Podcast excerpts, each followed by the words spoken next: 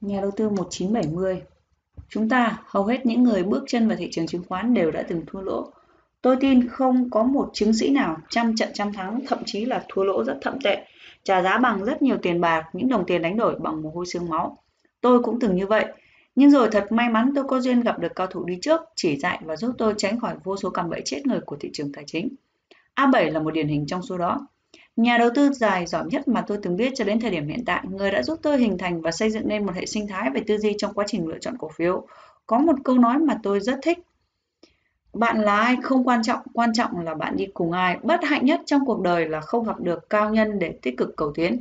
Tôi thấy mình thật sự may mắn. Cuốn sách này xin được tổng hợp lại tất cả những bài viết kinh điển của A7 để truyền lại cho các thế hệ đời nhà đầu tư phía sau. Tôi viết những lời đầu tiên này để muốn nói lời cảm ơn chân thành đến anh, người anh, người thầy của tôi. Suốt những năm qua đã được học ở anh rất nhiều. Anh là người khai sáng cho con đường trở thành nhà đầu tư của tôi. Đối với những trải nghiệm này là vô giá. Anh không những chỉ dạy tôi về chuyên môn còn dạy tôi về phẩm chất cần thiết để có thể trở thành một nhà đầu tư tốt, một nhà đầu tư tận tâm và có đạo đức. Đối với tôi, anh chính là Benjamin Graham mà tôi may mắn được gặp người có tầm ảnh hưởng lớn nhất với tôi trong lĩnh vực đầu tư. Cho đến tận bây giờ tôi vẫn muốn nói lời cảm ơn trực tiếp tới anh. Tôi sẽ không bao giờ quên những gì được học từ anh. Con đường tôi chọn lựa sẽ bắt đầu từ đây. Những điều anh dạy là hành trang cho tôi mang đi suốt cuộc hành trình này. Cảm ơn anh, người thầy, người anh, Benjamin Graham của tôi và xin cảm ơn mọi người. Chúc anh và mọi người bình an, khỏe mạnh và gặt hái nhiều thành công. Trân trọng. Phần 1. Những ngày đầu Tôi có một người bạn, người đã trực tiếp dẫn tôi đến con đường trở thành nhà đầu tư chuyên nghiệp. Điều mà 20 năm trước, lúc mơ như lúc tỉnh, tôi cũng không bao giờ thấy được. Đó là một ngày đầu thu, tôi qua văn phòng bạn để rủ nhau đi uống bia hơi.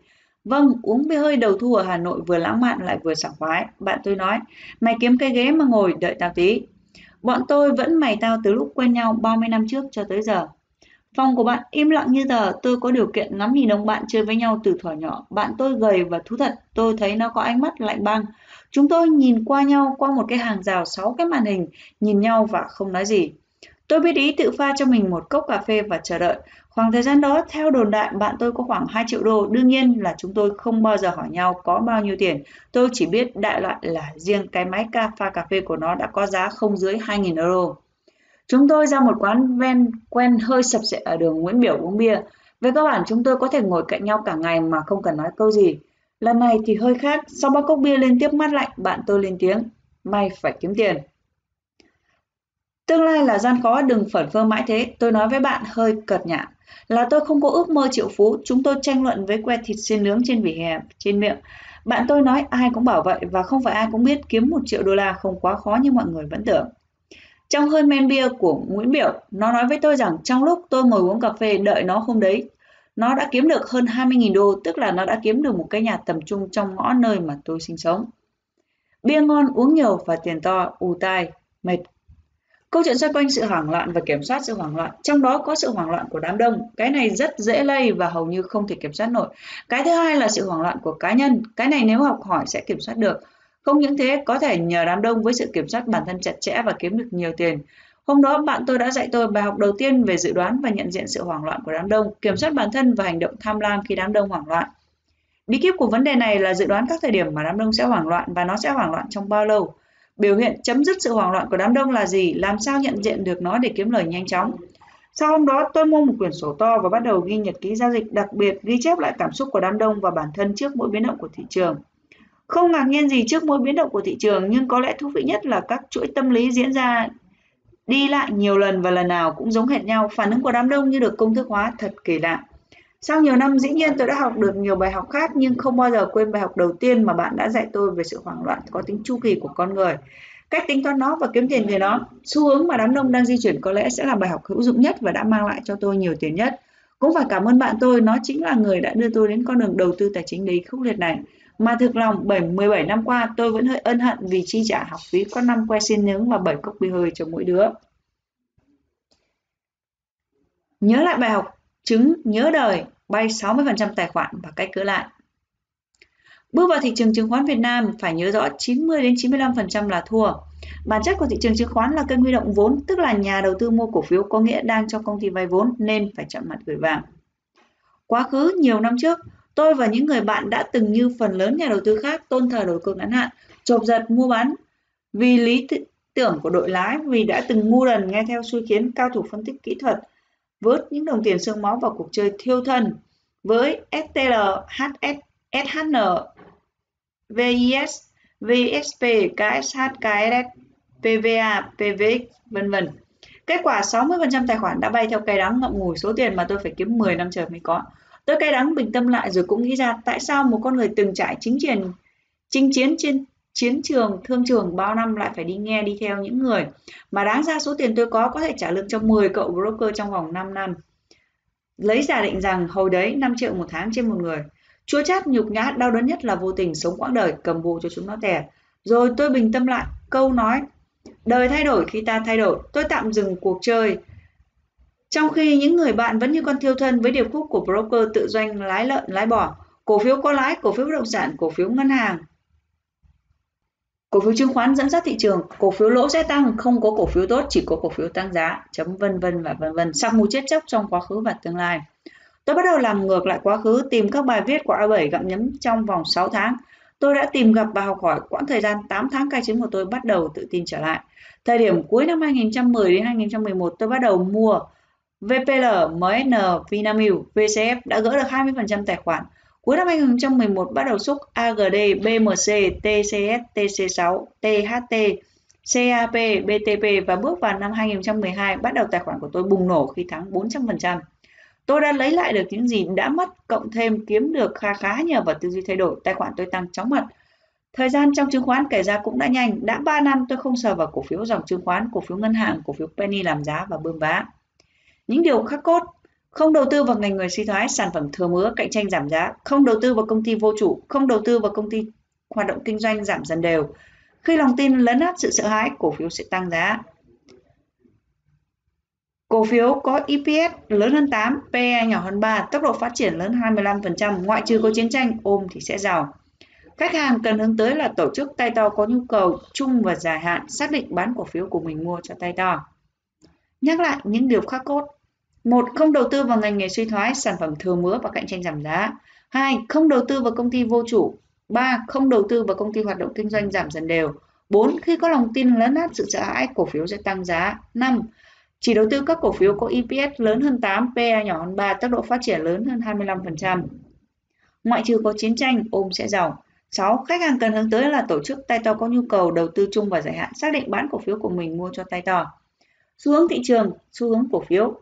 Phần lớn nhà đầu tư đang hoang mang mất phương hướng, ngay cả những cao thủ lướt sóng tơ cộng cũng loạn thần bởi một điều, có thể phân tích kỹ thuật TA. Họ giỏi nhưng điểm chung là thiếu kinh nghiệm chinh chiến. Trong khủng hoảng, thiếu kinh nghiệm điều hành làm dự án kinh doanh nên chưa bắt kịp được xu thế hiểu được giá trị tài sản và chiến thuật của cuộc chơi. Hai, xu hướng thị trường đang lộ rõ thời của đội lái lẻ là nhóm cá nhân, nhóm MMS.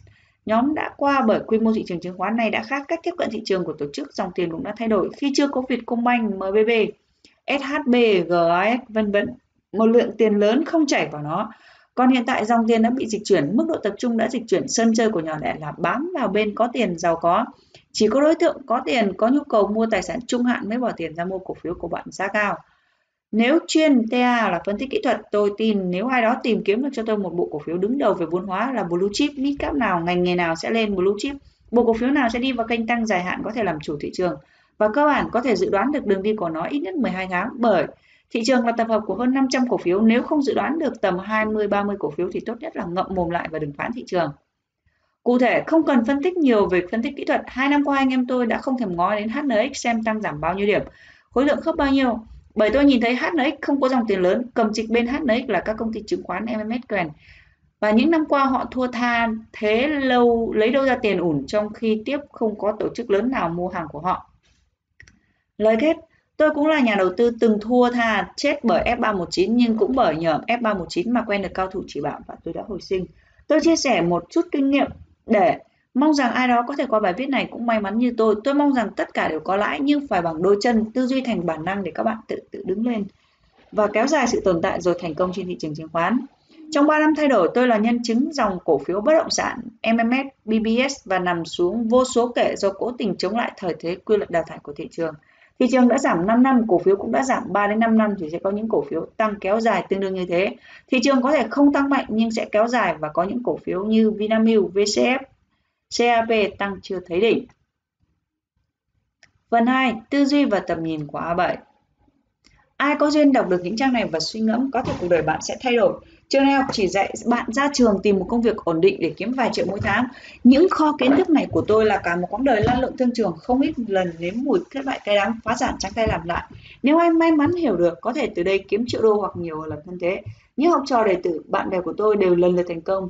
Nhiều người trong số đó đã thành đại gia, đã có những người năm 10 năm thất bại trắng tay, mất hết gia sản.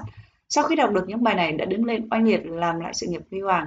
Thời thế tạo anh hùng nhưng muốn làm anh hùng phải hiểu được thời thế. Bạn là ai trong xã hội? Với kinh nghiệm 20 năm chinh chiến trong kinh doanh, lúc giàu có, lúc đại gia, có lúc thất bại trắng tay, tôi đúc kết được rất nhiều kinh nghiệm có thể được coi là hữu ích cho các bạn trẻ, kể cả những người đã giàu có. Cũng là những bài học quý để tránh những tổn thất trong tương lai và giàu hơn nữa. Cẩn thận, chúng ta là những con cừu. Các hình thức kiếm tiền trong xã hội. một Tầng lớp cao nhất, con cáo. 2. Những nhà đầu cơ, con khỉ. 3. Chủ doanh nghiệp, con cừu. Và 4 là tầng lớp làm công ăn lương dưới đáy xã hội gọi là những con lừa. Tầng lớp cao nhất, con cáo, đây là tầng lớp kiếm tiền từ chính trị, chính sách, quan chức, buôn vua. Tầng lớp này có thể khuynh đảo, tiêu diệt, cướp, làm thịt tất cả những tầng lớp phía sau đây. Tầng lớp nhà đầu cơ, con khỉ là những nhà đầu cơ tài chính chứng khoán, đầu cơ bất động sản, đầu cơ tiền tệ vàng, những con khôn ngoan có thể tránh được sự cơ bóc của chính sách cũng như chụp giật được cơ hội.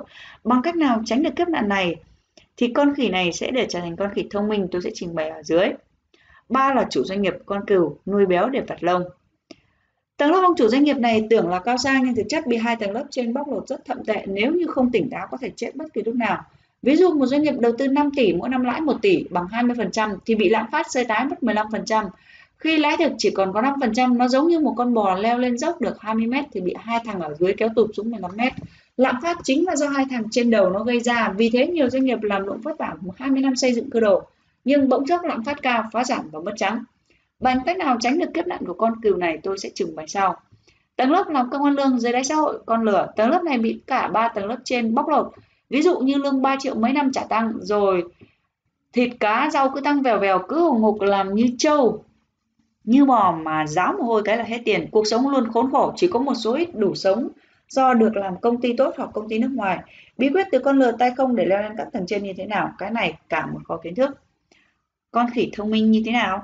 Trong xã hội, đôi khi người giàu lại không phải những kẻ làm nhiều mà lại là những người biết quan sát sự dịch chuyển của dòng tiền trong xã hội. Vì thế mới sinh ra tầng lớp đầu cơ như con khỉ, tầng lớp khỉ và con cáo luôn sở hữu đến 80% tài sản của xã hội. Tầng lớp làm thực sự là cừu và lừa thì họ lại sở hữu rất ít. Có bốn loại tài sản chính để hình thành nên sự giàu có. Một, bất động sản. Hai, cổ phiếu. Ba là vàng. Bốn là tiền tệ. Và dòng tiền trong xã hội luôn chảy quanh bốn thứ này con khỉ con thông minh khi biết tiền chảy vào chỗ nào cũng như tiền sắp rút đi khỏi đâu. Tiền chảy vào chỗ nào sẽ sinh ra tỷ phú, tiền rút đi đâu nó mới đẩy đại gia vỡ nợ. Vậy làm thế nào để tự tạo thiên thời, yếu tố tay trắng trở thành tỷ phú? Mọi sinh vật trong vũ trụ đều trải qua một quy luật là sinh lão bệnh tử. Trong kinh doanh, bất cứ công ty nào cũng hay ngành nghề nào cũng đều phải trải qua các giai đoạn sinh ra, lớn lên, bão hòa và chết. Tất cả mọi ngành nghề đều có tính chu kỳ. Ví dụ như trồng mía đường siêu lợi nhuận cả làng kéo nhau đi trồng, khủng hoảng thừa, giá rẻ, lỗ chết đầu cơ bất động sản siêu lãi toàn dân đi đầu cơ bong bóng rồi nổ chết tất cả các ngành nghề đều không chống lại quy luật này dù là trồng cao su tàu biển thủy sản công nghiệp hay công nghệ như Kodak của Mỹ, hãng phim ảnh lớn nhất thế giới cũng phải chết dưới tay của Nikon và Canon. Nghề nghiệp hay ý tưởng ở giai đoạn sinh ra và lớn lên, bạn đã có thiên thời. Ví dụ bạn mua một căn nhà lúc giá rẻ, sau đó nó tăng giá vù vù, người ta bảo bạn gặp thời. Khi bạn mua ngôi nhà ấy đúng đỉnh, giá nó giảm dần, bạn thua lỗ. Giai đoạn ấy thị trường bất động sản là bão hòa, chết hay nhiều người gọi là hết thời. Hiểu được vòng quay của thiên thời chính là bạn đã tự tạo ra thiên thời cho mình. Nếu biết nắm lấy, bạn sẽ thành công lớn, ngược lại chống lại nó, bạn sẽ lụi bạn. Tôi lấy ví dụ khi bất động sản hết thời, ngành xây dựng cũng hết thời khủng hoảng thừa. Hợp đồng ế ẩm, tiền nợ động, cạnh tranh giành giật quá nhiều. Mà bạn đầu tư vào ngành đó thì khả năng phát triển là rất thấp nếu không muốn nói là rất dễ chết. Kết luận là làm sao để thực hiện hóa giấc mơ tỷ phú. Như vậy, ta đã trải qua một đoạn dài bên trên. Vậy thực tiễn cách kiếm tiền ở đây là gì? Khi thị trường chứng khoán ở đỉnh bong bóng người ta nói thế này. Nghề gì giàu nhanh nhất? Chú bé đánh giày hay bà bán nước trả lời ngay, chơi chứng khoán giàu nhanh nhất. Nó cũng giống như bất động sản ở đỉnh, họ tràn đầy lạc quan đến mức những bãi đất chăn bò năm bảy năm nữa chưa biết có được ở hay không, nhưng họ tranh cướp nhau với cái giá hoang đường hàng chục tỷ một căn biệt thự tại trên giấy. Những chung cư cọc sát trên giấy giá nhiều tỷ, cứ mua là thắng, giá nào mua cũng thắng. Khi bong bóng chứng khoán, một công ty lợi nhuận 5 tỷ một năm có thể có mức giá hoang đường là 16.000 tỷ như VPT ở Việt Nam. Một nhà máy điện mới chỉ xin được giấy phép và quốc đất khởi công phải 5-7 năm sau chưa chắc đã phát ra điện, có giá gấp hàng chục lần giá gốc. Họ tranh cướp nhau mua, cứ mua là thắng, không có tiền, thế chấp sổ đỏ vay mua cổ phiếu, không có sổ đỏ đi vay nóng lãi ngày mua cổ phiếu. Với một niềm tin bất diệt rằng ngày mai sẽ tăng hàng chục lần, múc hết đi, chứng khoán không bao giờ chết. Sở hữu cổ phiếu toàn tay to là lãnh đạo họ không thể chết. Chỉ có tăng chứ không có giảm, Tây sẽ múc hết cổ phiếu Việt Nam. Các công ty Việt Nam sẽ tăng trưởng phát triển nhanh như Google, FPT của Việt Nam sẽ đuổi kịp Microsoft. Ngân hàng Việt Nam có thể lớn nhanh hơn ngân hàng Goldman Sachs, Morgan Stanley của Mỹ nhờ tiền đầu tư của nước ngoài. Nhà nhà cổ phiếu xe ôm đánh giày các công ty nhân viên ngày ngày bỏ bê công việc chỉ suốt ngày nhìn bảng và vay mượn tiền đánh cổ phiếu. Báo chí TV truyền thông liên tục đưa tin đại gia X, đại gia Y giàu hàng trăm tỷ, nghìn tỷ nhờ USD. Nhờ cổ phiếu VNX tăng mạnh XY điểm và dự báo sẽ tăng mạnh đạt YZ điểm sắp tới. Đó là những gì đã xảy ra trên thị trường chứng khoán Việt Nam. Cơn yên và bong bóng năm 2007, bong bóng này lặp lại ở thị trường bất động sản năm 2010. Khi bong bóng vỡ ở đáy thì thế này. Thị trường chứng khoán toàn lũ lừa đảo, giấy lộn, bánh vẽ, thiếu minh bạch, mua cổ phiếu chỉ có chết. Cổ phiếu là đánh bạc, thừa tiền đi mua giấy lộn, con chơi chứng khoán mẹ chửi, biết người yêu đầu tư chứng khoán hủy kết hôn. Nghe chứng khoán chỉ toàn sự khiếp sợ hãi hùng. Ông A, ông B vừa vỡ nợ chứng khoán bán nhà nhảy lầu tự tử. Con C bị bắt vô tù, chồng bỏ vì thua lỗ chứng khoán. Đại gia D bị bắt vì lừa đảo chứng khoán. Phải chạy thôi, không chứng khoán gì hết, bán hết, bán sạch cú vía, may mà trả bán không kịp là chết. Sắp sập rồi. Những thứ toàn sàn rẻ mạt được ném đi ra đường không thương tiếc bán rẻ như trò như vứt đi, nhưng nó sẽ từ từ đi lên, một loài đại gia mới sẽ sinh ra từ đây. Và khởi đầu cho một bong bóng mới sẽ tiếp tục hình thành, lòng tham và sự sợ hãi của con người là không thay đổi, nó sẽ luôn lặp lại. Con cáo, tôi sẽ phân tích thêm về nhóm này. Gắn liền với sự vận động của thị trường tài chính hay thị trường bất động sản luôn có bàn tay đạo diễn của nhóm tinh Anh, gồm những người giỏi nhất của những người giỏi nhất về tư duy kinh tế, chính trị quyết định tương lai của nền kinh tế. Nhóm này lên kịch bản tương lai của nền kinh tế, lên kịch bản tương lai, sự kiện quá khứ, hiện tại, tương lai của nhóm này được thiết kế chi tiết rõ ràng nhằm mục tiêu kiếm tiền, quyền lợi cho lợi ích nhóm. Quay lại quá khứ Việt Nam những năm 1986-1994. Năm 1986, Việt Nam thực hiện chính sách đổi mới kinh tế toàn diện nhằm mục đích đưa đất nước phát triển hơn. Lúc này giá nhà đất chưa tăng cao, ít người kinh doanh nhà đất, doanh nghiệp bất động sản ít chưa thành lập nhiều. Ngân hàng cũng chưa thành lập được ngân hàng tư nhân, chủ yếu là ngân hàng của nhà nước. Thị trường chứng khoán chưa có, giá vàng vật chất không biến động nhiều, không có thị trường tài chính để mua bán. Nói chung xã hội Việt Nam lúc đó bình yên, không có lạm phát, tệ nạn xã hội nhiều. Năm 1994, Mỹ thông báo bãi bỏ lệnh cấm vận thương mại đối với Việt Nam. Nhờ vậy mà hiện nay, các ngân hàng điện tử, thức ăn, xe hơi từ Mỹ và các nước phương Tây tràn về Việt Nam giảm thiểu. Buôn lậu như trước những năm 1994. Trước đó, để đón đầu việc Mỹ bỏ cấm vận thương mại với Việt Nam, nhiều tay trí thức có tầm nhìn xa đã bắt đầu đưa ra ý tưởng thành lập ngân hàng tư nhân, thành lập công ty bất động sản, thành lập doanh nghiệp thủy sản dệt may, ví dụ như Đặng Văn Thành thành lập ngân hàng Sacombank. Tầng lớp tinh anh đạo diễn trò chơi kinh tế bắt đầu từ năm 1994, những năm 1986 đến 94 là giai đoạn chuẩn bị công cụ để chơi. Năm 2000 ra đời thị trường chứng khoán Việt Nam và mở sang một trang mới cho trò chơi người mất tiền và người có tiền.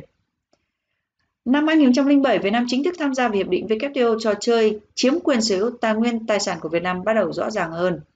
Năm 2016, Việt Nam và các đối tác tham gia vào hiệp định TTP kết thúc một trò chơi bằng cách cho tư bản và sở hữu chính thức các tài sản của Việt Nam. Bằng những luật lệ quốc tế, người Việt Nam sẽ làm thuê cho các tập đoàn quốc tế có trụ sở ở Việt Nam. Làm thuê tức là làm tổng giám đốc, giám đốc chủ yếu là công nhân ở các khu công nghiệp của họ. May sao đến nay vẫn còn đang bị hoãn vô thời hạn. Trò chơi kiếm được tiền thiết kế với thuật ngữ nợ xấu ra đời vào năm 2011. Năm 1990 đến năm 2001, thuật ngữ nợ xấu ít được nói đến vì lúc đó nợ xấu có nhưng rất ít vì người vay có trách nhiệm trả nợ. Nợ vay mà không trả cho ngân hàng thì gọi là nợ xấu. Muốn có nợ xấu nhiều thì phải vay ngân hàng nhiều và không trả nợ. Vậy nhóm người nào vay được ngân hàng nhiều mà không trả nợ? Nhóm tinh Anh đã thiết kế ra một trò chơi thị trường chứng khoán, thị trường bất động sản, thị trường vàng, tạo sóng cho người chơi tham gia vào. Cụ thể, mua bán giá với mục đích để lấy hết tiền của người tham gia. Từ năm 1991 đến năm 1994, nhất nhiều ngân hàng được thành lập với vốn rất nhỏ. Năm 1992, ngân hàng Đông Á thành lập với vốn 20 tỷ VND với 56 nhân viên. Năm 1992, Eximbank được chính thức đi vào hoạt động với vốn là 50 tỷ Việt Nam đồng. Nhìn các số vốn ngân hàng năm 2015 đa phần là trên 10.000 tỷ Việt Nam đồng. Ngân hàng là huy động tiền của người gửi tiền và cho vay đối với những người cần tiền, họ vay và trả lãi suất. Người gửi tiền có thể vào ngân hàng gửi là tiền của họ tiết kiệm kinh doanh có lời để hưởng lãi suất tiết kiệm. Họ ngây thơ không hiểu rõ bản chất này về ngân hàng là gì nên có bao nhiêu tiền là cứ nạp vào ngân hàng. Họ nghĩ họ sẽ an toàn. Người đi vay tiền từ ngân hàng có nhiều thành phần, dòng họ của chủ tịch, tổng giám đốc, giám đốc và nhóm lợi ích. Từ năm 1991 đến năm 2002, ngân hàng cho người đi vay theo đúng quy định căn cứ và tài sản thế chấp, nên họ có trách nhiệm trả nợ đúng thời hạn, công việc kinh doanh cũng khá tốt. Họ vay để phục vụ công việc kinh doanh buôn bán, người gửi tiền làm ăn tốt nên họ lại gửi tiết kiệm thêm vào ngân hàng. Nên tình hình tài chính nợ xấu của ngân hàng cũng có nhưng ít không đáng lo. Từ năm 2002 đến 2011, có thị trường chứng khoán, thị trường bất động sản, vàng nên người đi vay với số tiền lớn tham gia vào trò chơi này. Họ mất hết tiền không có tiền trả nợ ngân hàng, người gửi tiền cũng làm ăn không tốt, kinh doanh đầu cơ thị trường, tài chính, thua lỗ nên họ không gửi tiền vào nữa. Lúc này tình trạng ngân hàng nợ xấu, nợ xấu tăng cao vì người vay không chịu trả nợ, người gửi tiền rất ít. Kết quả của trò chơi nợ xấu, quy luật bảo toàn năng lượng tiền không tự sinh ra mà chỉ chuyển từ túi người này sang túi người khác. Nhiều người mất tiền thì cũng có nhiều người có tiền. Nhóm tinh Anh có rất nhiều tiền từ người chơi.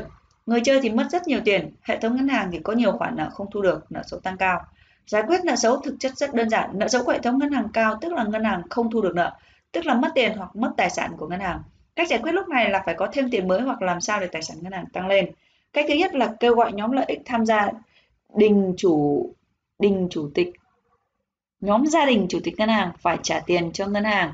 Hay bắt nhóm tinh anh trả tiền cho ngân hàng. Bằng cách này dường như không khả thi lắm. Nếu làm được cách này thì dân Việt Nam không có khổ. Cách thứ hai là kêu gọi bọn tư bản nước ngoài vào mua tài sản, mua cổ phần của ngân hàng và đưa tiền cho ngân hàng để ngân hàng giảm nợ xấu. Cách này đang làm đó là cho nước ngoài sở hữu ngân hàng. Cách thứ ba là nhóm tinh anh và sở hữu ngân hàng, mua cổ phần ngân hàng, đóng góp tiền vào thì nợ xấu giảm. Cách thứ tư là xóa hết nợ của nhóm lợi ích, nhóm gia đình chủ tịch ngân hàng bằng cách sát nhập ngân hàng, mua ngân hàng giá không đồng. Đặc biệt cách này phải dùng ngân sách của nhà nước để thực hiện. Cách này làm dân khổ thêm vì tiền thuế của họ được dùng để xóa nợ cho các chủ nợ. Tương lai những năm tới, VNA số liệu thống kê đến năm 2017 đang nợ tài phiệt, tức là nợ công là nghìn triệu tỷ, nghìn tỷ, tỷ tỷ là 3,1 tỷ tỷ đồng tức là khoảng 3,1 triệu tỷ nên Việt Nam phải trả nợ hàng năm không bao giờ trả hết. Phải bán hoặc nhường tài nguyên tài sản các tập đoàn doanh nghiệp lớn cho chủ nợ để cấn trừ nợ, phải thu thuế người dân cao hơn nữa, không dùng tiền thuế để chăm lo an sinh xã hội mà để trả nợ. Dân số cứ tăng đều mỗi năm, một năm có 1,6 triệu trẻ em sinh ra. Doanh nghiệp đã ít, chủ tịch không lo làm ăn lại chỉ lo làm làm, làm giá cổ phiếu để thịt nhà đầu tư. Người sinh ra thì nhiều nên tình trạng thất nghiệp sẽ tăng cao, tệ nạn xã hội sẽ tăng vì họ không làm việc xấu thì làm sao có tiền để nuôi gia đình. Cách thoát khỏi nợ nần chỉ có một cách là phải có những doanh nghiệp kinh doanh tầm cỡ quốc tế, có những ngân hàng tầm cỡ quốc tế được những con người tầm cỡ quốc tế lãnh đạo. Thử nghĩ xem ở Việt Nam có những doanh nghiệp nào cạnh tranh được với Samsung, Apple chắc hẳn là khó. Có những người giỏi nhất sẽ là những người lý ra luật và đương nhiên luật đặt ra sẽ có lợi cho ai chắc trẻ con cũng biết. Tương lai thế nào chắc ai cũng biết nhưng đừng lo lắng, hãy học cách để tồn tại với nó. Kho báu niềm tin, kẻ nào hiểu được và chiếm được sẽ giàu có. Cái giá của niềm tin, làm giàu bằng mua bán niềm tin là cách làm giàu nhanh nhất. Trong xã hội có rất nhiều loại tài sản để đánh giá về sự giàu có, tất cả chúng đều được định giá bằng niềm tin. Tại sao lại gọi định giá bằng niềm tin và niềm tin có sức mạnh như thế nào? Tôi xin phân tích dưới đây. Khi thị trường bất động sản cứ tăng, ai cũng nghĩ nó sẽ lên nữa, lên nữa, tất cả đều không ai bán. Có một dãy phố 1.000 ngôi nhà chỉ có một người bán duy nhất một căn 50 mét vuông lại có nhiều người muốn mua họ chốt giá ngôi nhà đó là 150 triệu trên một mét vuông là 5 nhân với 50 mét vuông bằng 7,5 tỷ. Thế là cả phố xì xào Âu Ích vừa bán được 150 triệu trên một mét vuông. Thì nghiễm nhiên cả 1.000 ngôi nhà đều được định giá và quát lên giá 150 triệu một mét vuông. Với giá của 1.000 ngôi nhà sẽ là 7.500 tỷ. Nếu giả sử tất cả bán tất ai có tiền mà mua chỉ có một giao dịch 7,5 tỷ nó xác định mặt bằng giá cho cả dãy phố bằng 7.500 tỷ. Đây chính là giá do niềm tin định giá. Niềm tin có thể thích kích hoạt tài sản ảo lên cả nghìn lần. Điều này lý giải tại sao bạn có thể kiếm tiền lao động chật vật mà không ra tiền nhưng có nhiều đại gia họ kiếm cả trăm tỷ và nghìn tỷ. Khi cứ càng hôm càng giảm, người ta tin rằng nó còn giảm nữa, cả dãy phố đều muốn bán lại chẳng có ai mua thì quá trình định giá nó sẽ diễn ra theo chiều ngược lại. Giá trị thật ngôi nhà nằm ở đâu? Đó chính là dựa vào giá trị khai thác của nó. Nếu ngôi nhà đó cho thuê được 10 triệu một tháng, bạn vay ngân hàng mua nó với lãi suất là 12% thì bạn phải trả là 7,5 tỷ lãi mỗi tháng bạn vay 7,5 tỷ sẽ trả lại mỗi tháng là 7,5 nhân 12 bằng 90 triệu, tức là mỗi một tháng bạn phải nộp thêm 80 triệu để nuôi cả nhà. Lúc này cái nhà đấy không phải là tài sản của bạn mà là một thứ tiêu sản khổng lồ, bạn phải nuôi nó lớn hơn một con nghiện. Nó không đem lại tiền nuôi cho bạn mà mỗi tháng tiền tiêu mất của bạn là 80 triệu. Mọi sự vật nếu tồn tại mà nó tiêu tốn quá nhiều năng lượng thì nó sẽ nổ. Bạn muốn giữ ngôi nhà này để chờ bán cho người khác giá cao hơn sẽ chẳng có thằng nào điên đâu. Và do đó là bong bóng nó sẽ nổ. Khi ngành vận tải biển thiếu tàu, giá cước tăng mạnh, mỗi con tàu lãi 100 tỷ mỗi năm. Kể cả những con tàu nát cũng tăng giá ầm ầm. Có con còn đắt hơn cả tàu mới vì đặt tàu mới đóng xong phải chờ 3 4 năm mới đóng xong. Mà khi khủng hoảng thừa, cước giảm không có hàng để chở, thuê chỗ đậu tốn tiền, thuê tiền bảo dưỡng, phi lớn lỗ nặng, tàu lại thành tiêu sản, giá lại giảm chỉ còn 20%. Bởi khi ấy ai cũng tin rằng cứ ôm vào là chết. Tương tự như vậy, vàng chứng khoán cũng được định giá bằng niềm tin. Ví dụ vàng thì giá trị sử dụng thật là không đáng với cái giá nó đâu. Có những lúc vàng cũng chả có giá trị gì như khi bạn lạc ở đảo hoang đói ăn, ai cho bạn một thùng mì tôm chắc chắn nó sẽ quý hơn cho bạn một cây vàng. Nhưng nó là một thứ tài sản hiếm, nó khó khai thác và từ lâu đời ta dùng để trao đổi, cất trữ thay tiền. Mà tiền thì bất cứ quốc gia nào cũng đều là giấy bởi vì họ in được dễ dàng. Vì thế vàng vẫn cứ tăng trong dài hạn. Bạn giữ vàng luôn có lợi hơn bất cứ một loại tiền tệ nào. Trong bất cứ một nền kinh tế nào thì luồng tiền nhàn rỗi, đầu cơ, tích trữ của dân đều chạy xoay quanh bốn kênh. Bất động sản, vàng, chứng khoán, tiền tệ và lúc nào cũng sẽ có một kênh tăng giá bởi niềm tin của nó tăng. Đó là nơi kiếm tiền của những con khỉ thông minh chính là kinh doanh niềm tin. Tiền thật hữu hạn nhưng niềm tin là vô hạn.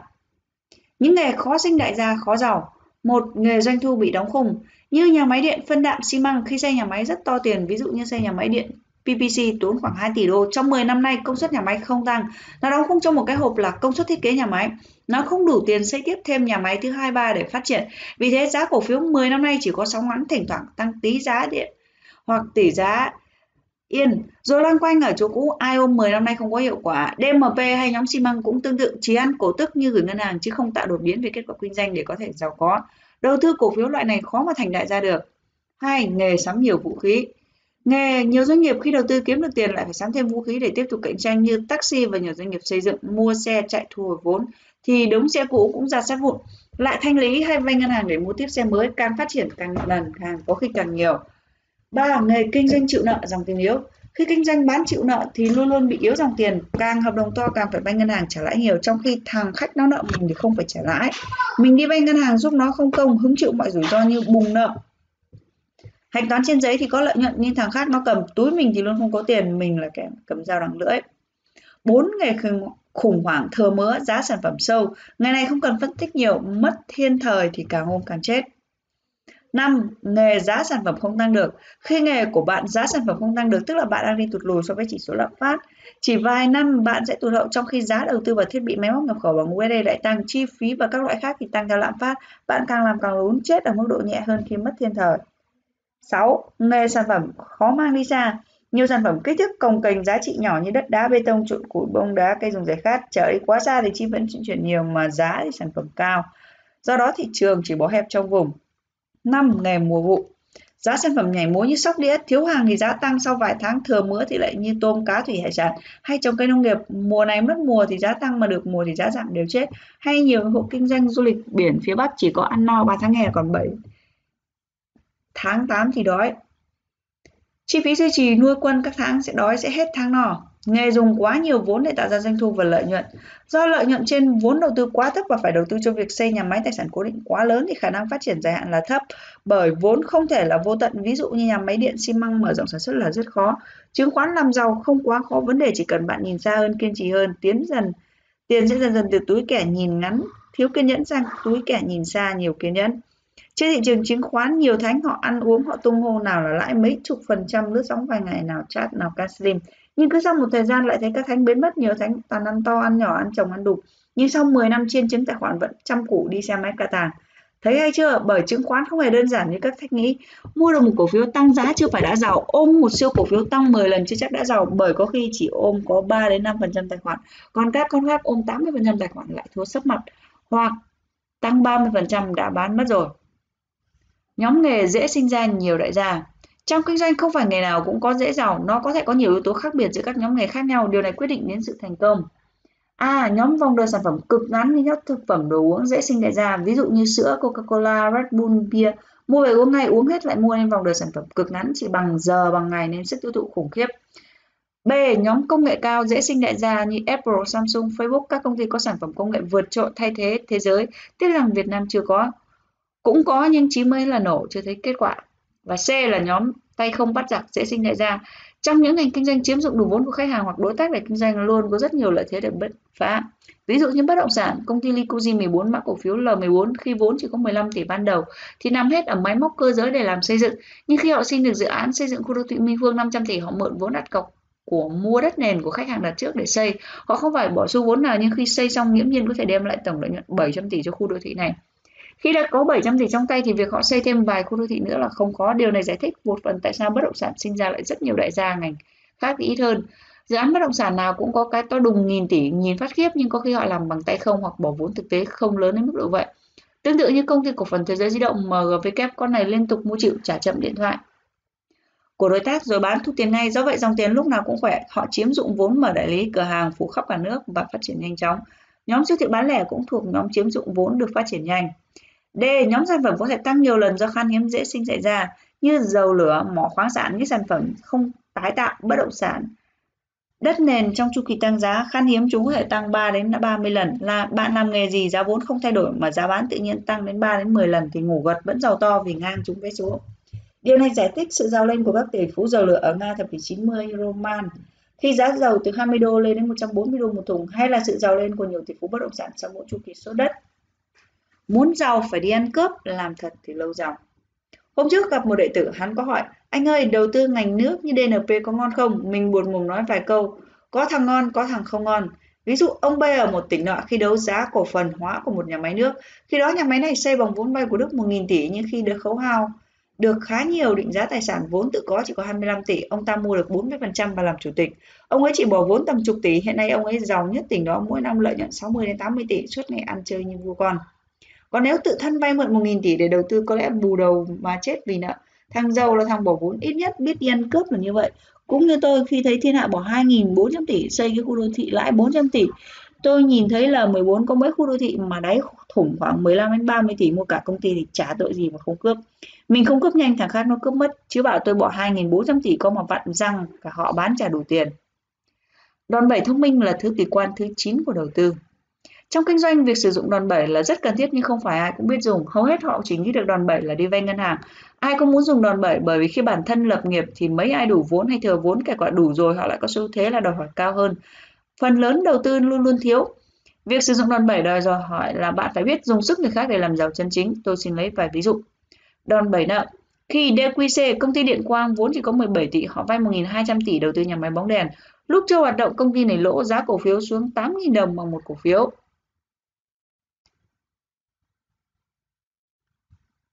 Tương đương 14 tỷ có thể mua cả công ty. Lúc đó nếu ai mua thì coi như đã được DQC vay hậu tới 80 lần đòn bẩy. Bạn mua cổ phiếu giá 8.000 đồng nếu xấu lỗ bạn chịu rủi ro trong phạm vi là 8.000 mà thôi. Sau này KDC khai thác hiệu quả nhà máy bóng đèn đã lại nhận nhận 300 tỷ một năm. Giá cổ phiếu QDC, DQC tăng lên 640.000 bằng 80 lần. Trong trường hợp này, ai đầu tư đã ăn chọn cú siêu đòn 7 80 lần. Nếu như DQC không nợ mà chỉ kinh doanh bằng vốn tự có 17 tỷ, thì lãi giỏi lắm là 5 đến 7 tỷ mỗi năm chứ không thể đạt quy mô lớn được. Chỉ theo lúc đó bỏ ra 5 đến 7 tỷ, hiện nay tài sản cổ phiếu của DQC là 700 tỷ, khủng khiếp chưa? Đòn 7 tài sản. Công ty của Licoji 14, Licoji Vốn 28 tỷ bằng 2,8 triệu cổ phiếu đã xây dựng xong khu đô thị Minh Phương, giá cổ phiếu 1.000 hơn 10.000 tức là chỉ bỏ ra 3-40 tỷ mua được công ty này. Trong khi số đất còn chưa bán là 11,5 ha tại thời điểm dự kiến là 5 triệu một mét vuông thì còn tới 4 500 tỷ hiện nay đang bán giá 7 đến 10 triệu một mét vuông có khi còn lớn hơn nữa. Cộng thêm hai khu đô thị lớn đang hình thành trong tương lai như Nam Minh Phương 50 ha, Bình Minh là 72.000 ha. Tổng số quỹ đất của L14 có thể lên tới 50.000 tỷ nếu chia cho vốn vay 28 tỷ thì đòn bẩy khủng khiếp lên tới gần 200 lần. Ví dụ bây giờ vào chu kỳ bất động sản tăng giá, đất nó có thể tăng gấp đôi, gấp ba thì sao nhỉ? Lợi nhuận của L14 sẽ tăng khủng khiếp như thế nào? Nếu bạn tự bỏ 10 tỷ để mua một cái nhà khi giá tăng gấp đôi bạn sẽ lãi 10 tỷ, nhưng nếu như đầu tư L14 khi đất tăng gấp đôi, cổ phiếu sẽ tăng cả trăm lần vì nó có siêu đòn bẩy 200 lần. Lợi nhuận kép thứ vũ khí kinh hoàng. Dù bạn làm nghề gì từ thời trang sản xuất xây dựng đi đến làm thuê, bạn rất khó chạm được vào lợi nhuận kép là lũy kế. Người ta vẫn có câu cửa miệng giáo mồ hôi cái là hết tiền. Bạn đi làm lưng cứng tháng 10 triệu thì tháng sau đâu có dễ lĩnh nổi 20 đến 30 triệu mà mức thu nhập của bạn chỉ hơn kém mức 10 triệu. Bởi vậy sự giàu có là rất xa xôi. Chắc hẳn bạn đã từng nghe chuyện một hạt thóc đặt ô bàn cờ sau đó đặt gấp đôi ô trước ô sau 4 64 ô, số thóc nhiều đến mức nếu giải ra trên trái đất sẽ dài tới 5 cm. Trong đầu tư bất động sản hay chứng khoán nó có thể Chạm được vào kỳ quan thứ 8 của nhân loại chính là mức lợi nhuận kép này. Warren Buffett đã với mức lợi nhuận trung bình 23% mỗi năm sau 50 năm tài sản của ông tăng tới 28.000 lần. Giải thích đơn giản là nếu bạn bỏ thêm 500 triệu đầu tư cổ phiếu ăn được một mã 5 lần và đánh thêm một mã nữa 4 lần, suy ra lũy kế bạn lời tới 20 lần. Nếu 500 triệu nhân 5 nhân 4 bằng 10 tỷ, nếu ăn thêm một lần gấp 5 nữa bạn lên 50 tỷ, sợ chưa? Đó chính là câu trả lời họ làm gì mà giàu thế, mình làm cả đời chẳng giàu. Định luật 80-20 Trong xã hội 20% số người giàu sở hữu 80% tài sản toàn xã hội và 80% số kẻ nghèo chỉ sở hữu 20% mà thôi. Người giàu thì cứ giàu hơn và kẻ nghèo thì càng cố thì những chả dễ ngóc đầu lên được. Người giàu sở hữu nhiều bí mật mà kẻ nghèo không dễ hiểu nổi. Ví dụ như kẻ nghèo bảo rằng tao cứ cố làm thật nhiều, thật chăm chỉ sẽ có tiền thật, nhưng cái thật ở đây chỉ là 5 đến 10 triệu mỗi tháng cứ giáo mồ hôi hết tiền. Còn kẻ giàu sở hữu toàn thứ ảo những bất động sản chứng khoán những hàng trăm hàng nghìn tỷ. Kim cương trong cát và kim cương trong tiệm kim hoàn. Bí mật tiếp theo của sự giàu có là phải tìm được những viên kim cương nằm trong cát, chứ không phải là giá hiệu kim hoàn để mua. Khi bạn giá hiệu kim hoàn để mua thì bạn phải luôn mua với đúng giá thị trường, thì làm sao bạn có thể giàu to được. Nếu giá thị trường tăng, bạn chỉ ăn phần tăng đó thôi, nhưng kim cương bạn nhặt để trong cát có khi chỉ là bạn bỏ tiền mua với cái giá của hạt cát. Bạn sẽ nhanh chóng trở nên giàu có. Khi thị trường, bất động sản hay chứng khoán hoảng loạn, luôn có rất nhiều viên kim cương rẻ đến mức không tưởng với giá của cát sỏi, như VTB, CAP, HSG, những siêu cổ phiếu này vô danh mãi sau mới chịu lên tiếng nhưng một số cổ phiếu như VIC nó là kim cương đã được xác nhận chất lượng ở hiệu kim hoàn. Cả nước đều biết nó rồi thì bạn ôm làm sao có được mức siêu lợi nhuận. Kết luận, muốn giàu hãy căng mắt, bắt óc đi tìm những viên kim cương còn trong cát lấm bùn. Chứng khoán hay đầu cơ bất động sản có là cờ bạc. Định nghĩa lại câu, tiền không tự sinh ra mà chỉ chạy từ túi thằng này sang túi thằng khác. Tôi thấy rất buồn cười khi thiên hạ luôn nghĩ rằng chứng khoán hay đầu cơ bất động sản là cờ bạc. Bởi theo họ tiền không tự sinh ra mà chỉ chạy từ túi thằng này sang túi thằng khác. Nhưng thực tế dù bạn làm bất cứ nghề gì thì tiền trong xã hội cũng không tự sinh ra và nó vẫn chạy sang từ túi thằng khác. Này nhé, bạn đi làm kiếm được tiền, bạn phải chi tiêu mua nhà, mua xe, ăn uống, xăng dầu, điện ga, tiền học cho con, chấm chấm chấm. Hàng vạn thứ phải chi tiêu trước là chạy sang túi thằng khác đấy. Điều đáng ngại nhất là khi bạn tưởng rằng lao động là chân chính thì tiền lại chạy vào bạn rất ít mà chạy ra thì nhiều. Khi còn trẻ tôi đã từng sai lầm khi nghĩ như vậy, bán một căn nhà 2 tỷ đi đầu tư làm doanh nghiệp, khi lãi tôi thu về được 4 tỷ thì chính cái nhà đó đã lên giá 12 tỷ. Tôi không thể mua lại nổi chính căn nhà tôi đã bán đi, dù có làm việc hết sức vất vả ngày đêm, tạo ra nhiều việc làm và góp ích cho xã hội cái thằng đầu cơ bất động sản hóa ra nó lại ngồi rình đón lõng tiền của tôi, sức lao động của tôi. Nó có làm gì đâu mà lãi gấp nhiều lần tôi. Tôi vẫn lỗ nặng so với nó, càng làm nhiều mà nhà cửa cứ đội nó ra đi. Trang xã hội có rất nhiều kẻ đang đón lõng phục kích bạn. Này á bạn cố kiếm tiền và 70% số tiền trong số đó, bạn sẽ phải mua nhà. Nhưng giá cái nhà luôn tăng nhanh gấp nhiều lần số tiền bạn hì hục kiếm được. 70% thu nhập cuộc đời bạn lại nộp hết cho thằng đầu cơ bất động sản lạm phát. USD gia tăng khiến iPhone ô tô, xe máy sửa chữa, thực phẩm chấm chấm chấm đều có xu hướng tăng khiến túi tiền của bạn càng ngày càng nhỏ đi mà không biết. Bạn chỉ lại nộp tiếp vào những thằng chỉ ngồi ôm cổ phiếu sữa, cổ phiếu ô tô, cổ phiếu thực phẩm. Những cái này thì ít hơn nên nhìn không rõ bằng bất động sản. Sau này tôi không làm gì nữa chỉ ngồi chơi cà phê và chém gió và tiền thì lại ầm ầm vào nhà cửa đất đai lại quay về. Sự thật cuộc sống là thế đó, điều quan trọng nhất để giàu có là tiền vào như nước, tiền ra thì ít hơn nhiều. Và vấn đề là bạn phải ngồi vào chỗ nào để tiền sẽ vào như nước.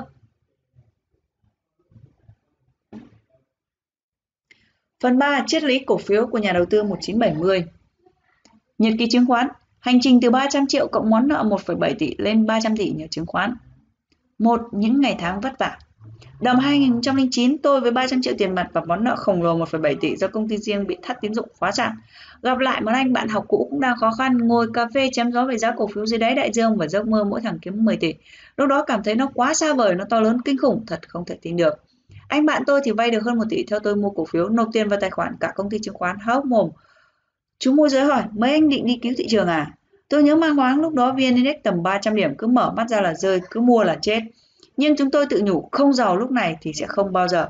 Rồi anh em tôi mua cổ than, CAP, BMC, toàn cổ không thanh khoản, ai cũng chê. Bán 1-2k là sàn, không ai dám đụng đến.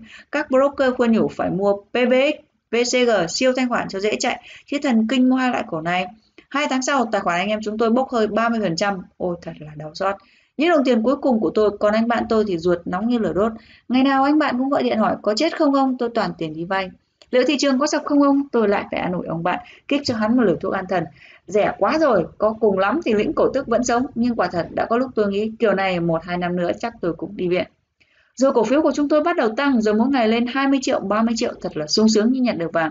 Chúng tôi như vỡ hòa trong sung sướng. Hơn một năm sau khi cả thị trường có chục mã tăng lên một 400%, thì chúng tôi mua 6 mã dính cả 6 giống như đánh bia toàn lỗ 10.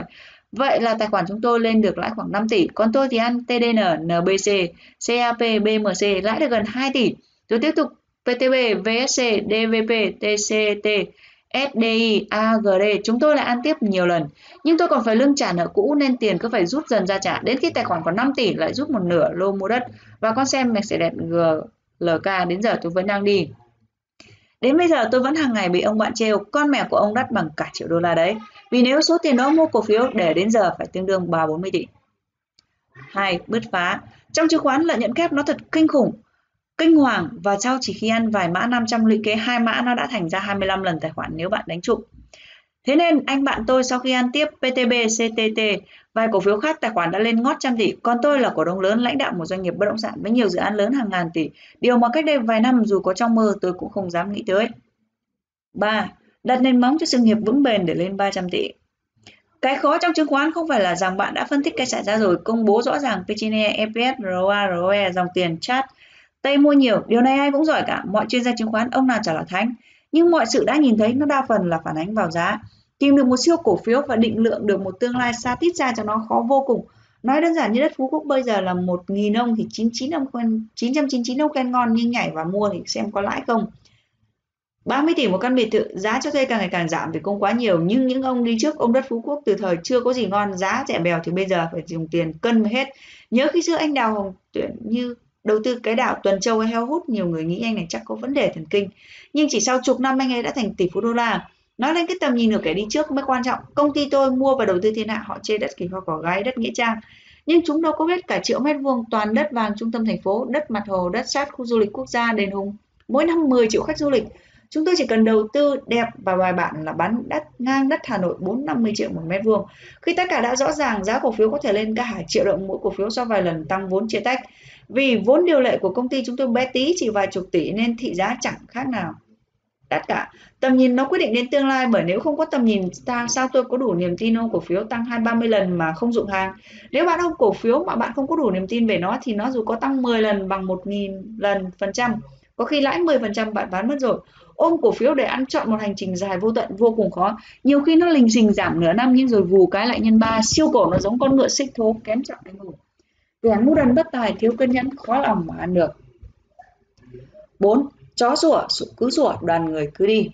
Nhiều năm qua tôi vẫn viết bài phân tích hàng chục cổ phiếu chết thảm, nhiều kẻ cãi tôi, chúng chết và vất vưởng như những hồn ma. Chúng đeo bám, chúng chửi tôi là lừa đảo là đa cấp, nhưng nếu bảo chúng tìm nổi một cổ phiếu ăn 10 30 lần như tôi, chắc cả trăm năm nữa chúng không đủ trình. Những gì tôi phân tích luôn nằm ở tương lai nên đám đông luôn nghi ngờ. Tôi không có thói quen vuốt đuôi phân tích cái sự đã rồi, vì thế bọn chim sẽ càng chửi tôi lừa đảo.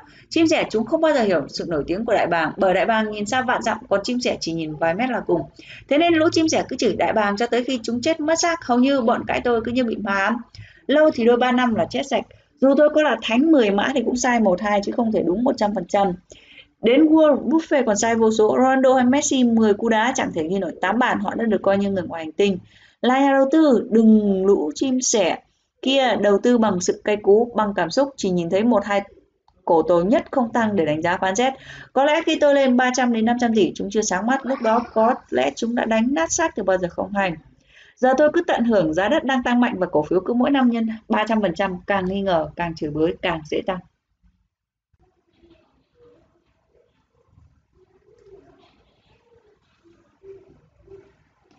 Điều gì tạo nên sự tăng giá của một cổ phiếu? Đó chính là niềm tin và sự kỳ vọng. Nhiều cổ phiếu có cổ tức cao, PE thấp, chỉ số đẹp nhưng chúng lại không hề tăng giá được bởi nó không đem đến cho các cổ đông sự kỳ vọng về tương lai. Ví dụ ngành nghề khó phát triển, giá sản phẩm giảm, khó bán, quy mô sản xuất bị thu hẹp và ngành nghề đang bão hòa. Tiêu biểu như LS. Làm thế nào để một siêu cổ phiếu cho ta siêu kỳ vọng? Nếu giả sử như một ông lão đi tìm kho báu 4.000 tấn vàng ở núi Tàu mà ông ta có cổ phiếu niêm yết thì giá nó có thể lên đến bạc triệu bởi sự kỳ vọng là sẽ đào được. Dù xác suất đào trúng mỏ vàng này chỉ là 5% thôi, thậm chí chẳng bao giờ đào thấy. Bởi khối tài sản khổng lồ nên ai cũng muốn thử vận may, đánh lô trúng, ăn thì 400%, thua thì mất trắng, họ vẫn đua nhau đánh. Siêu lợi nhuận cực lớn thì kể cả tử hình như buôn heroin đầy kẻ cũng sẵn sàng. Trước đây, MIC đã từng tăng giá một mạch 30 lần với mức PE gần bằng 1.000.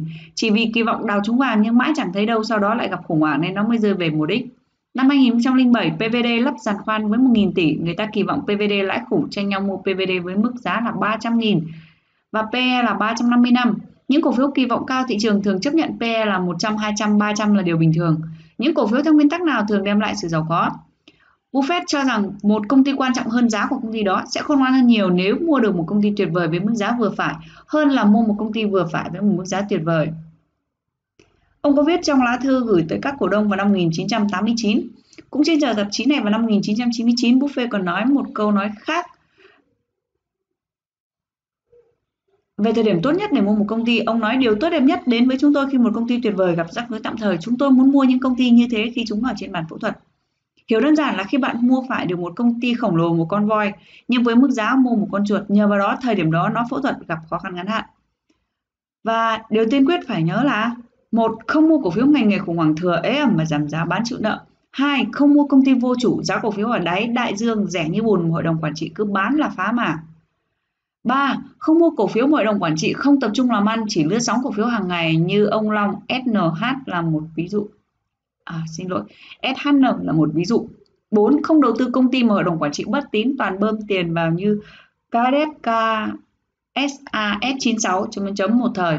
5. Không mua những cổ phiếu siêu thanh khoản, mua bao nhiêu cũng có vì hàng tốt, hàng chất không ai sút nhưng phá mã cả. Cổ chất phải là cô đặc, nhiều cổ đông ôm dài hạn, nó quý hiếm mới có thể tăng bằng lần, tăng không thấy đỉnh. 6 không xác định là mua giấy lộn để sút vào đầu kẻ đến sau, chỉ bán cho người đến sau những cổ phiếu chất lượng mà họ mua sau vẫn có lời. Bởi không mua những cổ phiếu đã tăng bằng dòng tiền đầu cơ đánh bạc bởi chúng sẽ về mắng lợi rất nhanh, kẻ đến sau sẽ phải thua đau đớn. Chỉ mua những cổ phiếu tăng bằng niềm tin và sự kỳ vọng của các cổ đông bởi niềm tin là sức mạnh gấp trăm lần tiền. TCT, CAP, VCF, VNM chỉ cần vài trăm triệu đến vài tỷ cũng có thể phi tịp mù. VPVX Hàng trăm tỷ vẫn chỉ cắm xuống một trong tập thể bởi nó không có niềm tin. 8. Không bao giờ nói xấu cổ phiếu của mình khi đã PR bán đi. Luôn luôn chúc cho người đến sau thịnh vượng, đó là uy tín trong kinh doanh. 9. Không mua giấy lộn, chỉ thu gom tài sản có giá trị bị định giá thấp và một điều quan trọng nhất để thất bại trong mọi địa hình là đừng bao giờ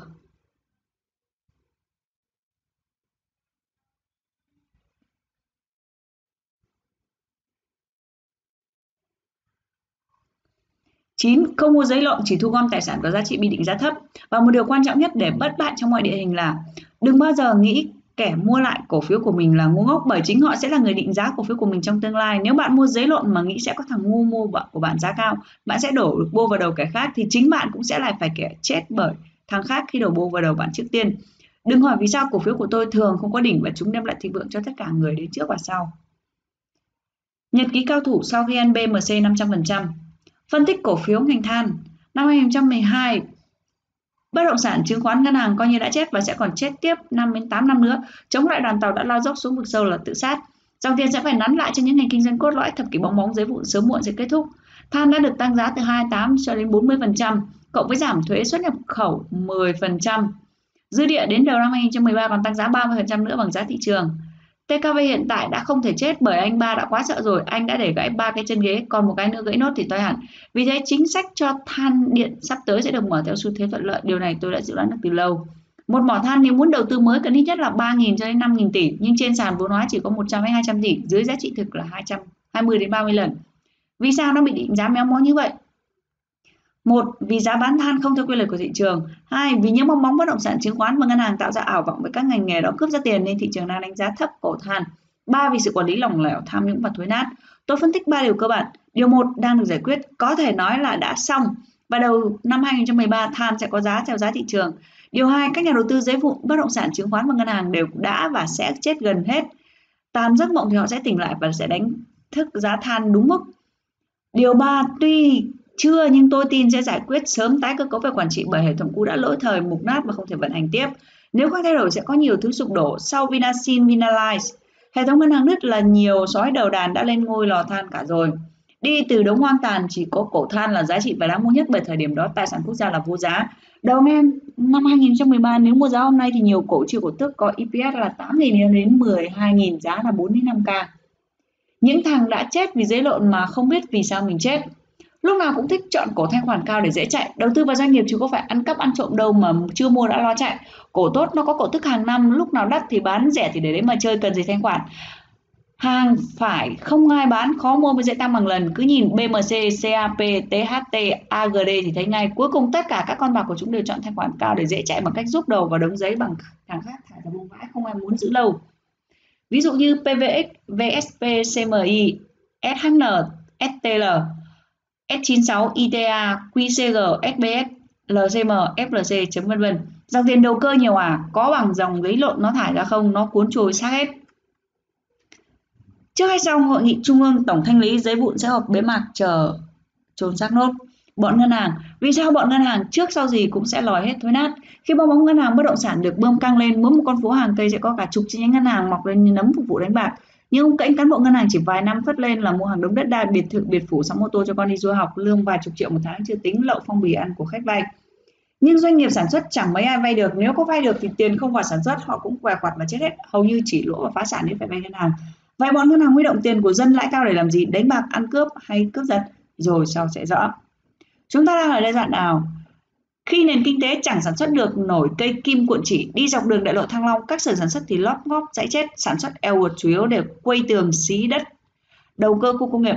Bên cạnh đó thì những siêu dự án hàng nghìn, hàng chục, hàng nghìn tỷ bất động sản mọc lên như nấm. Các nhà máy niềm tự hào của nền công nghiệp Việt Nam như cơ khí chính xác công cụ số 1, dệt len, thủy tinh đều bỏ nghề chính lao và xây chung cư ôm bất động sản. Các tập đoàn thi nhau bỏ nghề chính vay mượn tiền ngân hàng để đầu cơ vào bất động sản. 5 năm qua, khối ngân hàng tăng vốn điều lệ gấp 10 lần. Nếu tính 10 năm thì giấy vụn ngân hàng in tăng lên khoảng 50 lần trong khi GDP đã tăng nổi hơn 2 lần. Vậy nhân dân lấy tiền đâu ra để duy trì cái tàu há mồm hút máu ấy khi nền kinh tế đã kiệt quệ? Một thế hệ tỷ phú USD sau vài năm được sinh ra chẳng có một sản phẩm công nghệ hay chất xám gì mà bằng cách là rút ruột ngân hàng. Như ACB dừng nghĩ chỉ 700 tỷ mà nó có thể mất nhiều hơn hàng chục lần như thế. Những ngân hàng khác cũng chưa bục nhưng cũng bục trương sình hết lên cả. Chúng ta đang ở giai đoạn bắt đầu vào nổ bóng bóng ngân hàng mà thôi. Mọi sự thối tha sẽ được phơi bày hết trong vài năm tới. Đừng bắt đáy giấy vụn, nó làm gì có đáy. Hãy nhìn như con bạc bắt đáy VSP từ 200k về đáy đại dương sâu thẳm VPA từ năm 1000 từ 120.000 về 5.000 và còn rất nhiều những cổ như SNH, S96, HQC, PVV, PVL, PVX làm gì có đáy. Bắt giấy vụn là cách tự sát nhanh nhất, giàu có trong chứng khoán và khôn ngoan nhất là tìm đỉnh những cổ phiếu ngày càng phát đạt. Khái niệm đúng thế nào là rủi ro và thế nào là an toàn. Rủi ro trong mọi hoạt động kinh doanh hay đầu tư ở đâu cũng có, không có gì là an toàn tuyệt đối cả. Nhà đầu tư xuất sắc sẽ để giảm tối đa được rủi ro bằng cách cân đối rủi ro và lợi nhuận. Nhiều người tin rằng đi làm công kiếm lương tháng là an toàn nhưng nó cũng không an toàn khi lạm phát mỗi năm là 10%. Thì đồng lương của họ cứ càng ngày càng bé đi mà họ không hề hay biết. Nhiều người nghĩ rằng gửi ngân hàng là an toàn cũng chẳng an toàn khi lãi suất thu về chỉ đủ bù mức lạm phát mất giá. Nhiều câu chuyện bi hài kịch gửi ngân hàng 10-20 năm trước cả một gia tài to như cái nhà sau này nhận được số tiền lớn nhưng chỉ đủ một bữa nhậu. Tiền cũng có lúc mất giá cả nghìn phần trăm như Zimbabwe, Nga thập kỷ 90, Việt Nam đổi tiền những năm 8X. Buổi sáng một ổ bán bánh mì 10 đồng thì buổi chiều là 50 cho đến 100 đồng. Ai cầm tiền lúc đó mất trắng hết. Thời ở Nga, anh bạn tôi đi làm tiết kiệm 5 năm, ôm tiền, không dám ăn tiêu đúng vào thời điểm siêu lạm phát vài hôm thì về nước tay trắng. Tha được thân về là đã may rồi. Có kẻ còn không đủ tiền mua vé máy bay để về về.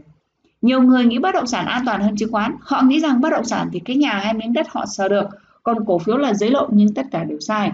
Giá bất động sản mà ảo thì chết cũng nhanh gấp trăm lần chứng khoán. Vậy thế nào là an toàn? Những món hàng khi bạn mua được giá rất rẻ so với giá trị thực của nó, nó luôn luôn chất chứa lòng tham của bao kẻ khác sẵn sàng ổn nó giá lên thì nó cực kỳ an toàn. Tôi nói ví dụ nếu một con mạch xe đẹp giá 1 tỷ, bạn mua của nó một tay vỡ nợ, quá cần tiền thì họ bán 200 triệu tức là dưới giá trị thật 5 lần thì tài sản này của bạn vô cùng an toàn. Cổ phiếu hay bất động sản cũng vậy, nếu giá trị thật là 1 tỷ, bạn mua giá 2 đến 3 tỷ thì không có gì an toàn và vô cùng rủi ro.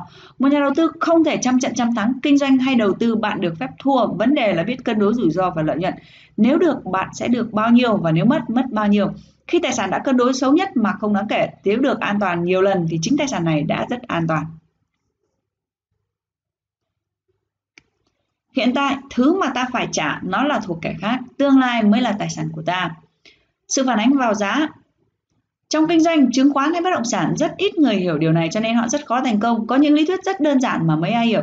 Nhiều người đầu tư hỏi tôi sao mua đất đẹp, mua cổ phiếu tốt mà vẫn thua lỗ. Còn có người như bà bán 4.000 tỷ chỉ nhờ mua sân phơi bún mà thành đại gia. Khi một thứ đẹp đến mức ai cũng biết cả rồi, từ thằng ngu nhất cũng nhìn ra đẹp, thì mọi cái đẹp đấy đã bị phản ánh vào giá. Bạn nhìn thấy một căn nhà mặt tiền phố Đông Đúc thì bạn phải trả tiền cho nó là 200 triệu xu một mét vuông. Còn nếu một ô đất xấu xí ven đô bạn chỉ mua với giá 500 cho đến 2 triệu một mét vuông thì khi đô thị kéo tới nó trở thành đất vàng đẹp thì giá nó đã là 100 đến 200 triệu một mét vuông. Và bạn đã trở thành người giàu có, đó là sự lý giải cho cái sân phơi bún đại gia.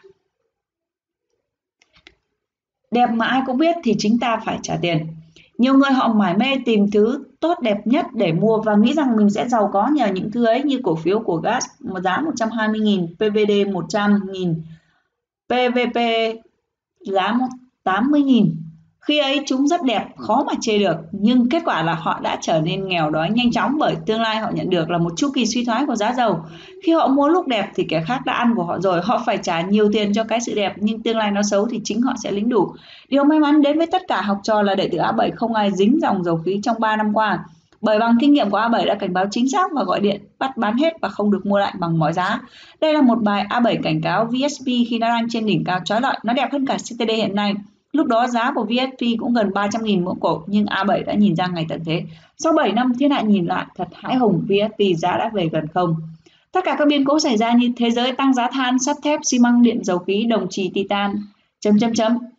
Bất cứ thứ gì có thể biến động tăng giảm mạnh đều có thể có cơ hội để giàu nhân 3 nhân 10 lần tài khoản trong nháy mắt.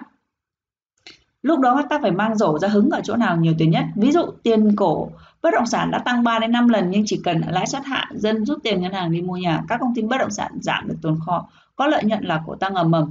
Cổ phiếu nó nhạy lắm, nếu bất động sản tăng giá 20% đến 200% thì có công ty bất động sản tăng giá đã 2.000% bởi nó có hàng trăm hecta đất chứng khoán hay ở chỗ nó là đòn bẩy siêu lớn. Tầm này không cổ phiếu các công ty bất động sản là quá đẹp. Người dân Việt Nam vẫn đang phải bỏ 70% thu nhập cả đời để mua nhà. Thị trường tiềm năng còn lớn lắm, tất cả đều được quyết định bởi xu hướng dòng tiền. Tiền chảy vào đâu sẽ là thiên thời sáng ở đó. Khi lãi suất 25% tiền sẽ chảy vào ngân hàng gửi ăn lãi suất ngon hơn mua đất. Khi lãi suất tiền gửi giảm về 5% thì dân sẽ rút tiền ngân hàng về mua bất động sản tích trữ. Bất động sản sẽ bắt đầu thanh khoản, dễ bán, nhiều người quan tâm, đó là giai đoạn bắt đầu phục hồi. Tiếp đó là kích thích nền kinh tế để chính phủ phải bơm tiền, cung cấp tín dụng cho vay nhiều hơn, các doanh nghiệp dễ thở làm ăn tốt hơn. Điều này lại chạy qua mọi ngã và bất động sản. Áp dụng như khổng minh ngồi trên núi phải quạt lông nhìn cục diện trận thấy gió thổi hướng nào, thấy trận ra sao rồi điều binh khiển tướng. Đây chính là phương pháp nhìn thấy cơ hội. Kho báu dưới đáy đại dương. Có rất nhiều cổ trên sàn hiện nay tuy giá chỉ 4x đến 8x nhưng thực tế là đã 3 triệu, 5 triệu, thậm chí là 20 triệu rồi do chúng đã chia tách thưởng quá nhiều. Ví dụ, GMD khi IPO lần đầu vốn chỉ 6 tỷ, nay đã là 2.880 tỷ, vốn hóa là 12.400 tỷ. Tức là giá cổ phiếu đã là 20 triệu 600 nghìn nếu chưa tăng vốn. Hay như QSN vốn trước đây chỉ có 60 tỷ nay đã tăng vốn lên là 24.300 à 2.438 tỷ, vốn hóa là 20.700 tỷ, lớn hơn giá cổ phiếu. Như vậy giá cổ phiếu là 3 triệu 450 nghìn, VIX hiện nay là khoảng 5 triệu 400 nghìn. Hãy nhớ những siêu cổ phiếu tăng vốn theo cấp số nhân nhưng EPS vẫn theo kịp nó là máy tiền để dành cho bạn. Hãy nhìn Vinamilk, MVKG, cách đây vài năm chúng cứ tăng vốn âm ầm nhưng lợi nhuận vẫn tăng đều theo. Ai đầu tư đều giàu có, nếu tính theo giá chưa chia tách thì giá cổ phiếu hiện tại của chúng cũng đã vài triệu. Trong đầu tư chứng khoán, đa phần đám đông họ chọn sự an toàn theo cảm giác thôi chứ cũng chưa chắc đã an toàn thật sự. Vốn, họ luôn có xu thế mua những cổ phiếu có tính chất rõ ràng, ví dụ BMP, QNS, CTD của EPS nhìn rất rõ ràng là cao và đương nhiên là tăng trưởng tốt là khủng là xịn và cái giá tất yếu cũng là rất khủng. Nhưng đầu tư chứng khoán đâu phải cứ mua cổ tốt khủng là giàu tốt rồi cả nước đã nhìn thấy ban nhìn thấy cũng chỉ thường thôi mình phải bỏ tiền giá cao. Để đọc được và phân tích một báo cáo tài chính như CTD, VNM trẻ con nó cũng nhìn ra tốt. Ông mới tập chơi chứng khoán cũng thấy tốt. Nếu bạn viết một bài phân tích tài chính công ty này không ai chửi bạn là lừa đảo hay lùa gà Thế nhưng nếu phân tích một mã khi nó giá mới 1x, 2x, 3x, 4x mà hồ nó ngon hơn BMP giá 140, 200k chắc chắn sẽ bị chửi te tua. Thằng ngu thằng khùng thằng lừa đảo thằng lừa gà nhưng chứng khoán lại luôn có những logic rất hay đó là có tương lai tốt mới đem lại sự giàu có. Siêu cổ nào sắp tới sẽ lặp lại? Hãy nhìn trên ba sàn những siêu cổ có giá trị cao nhất như CTD, VSC, BTP, SLS, TV2.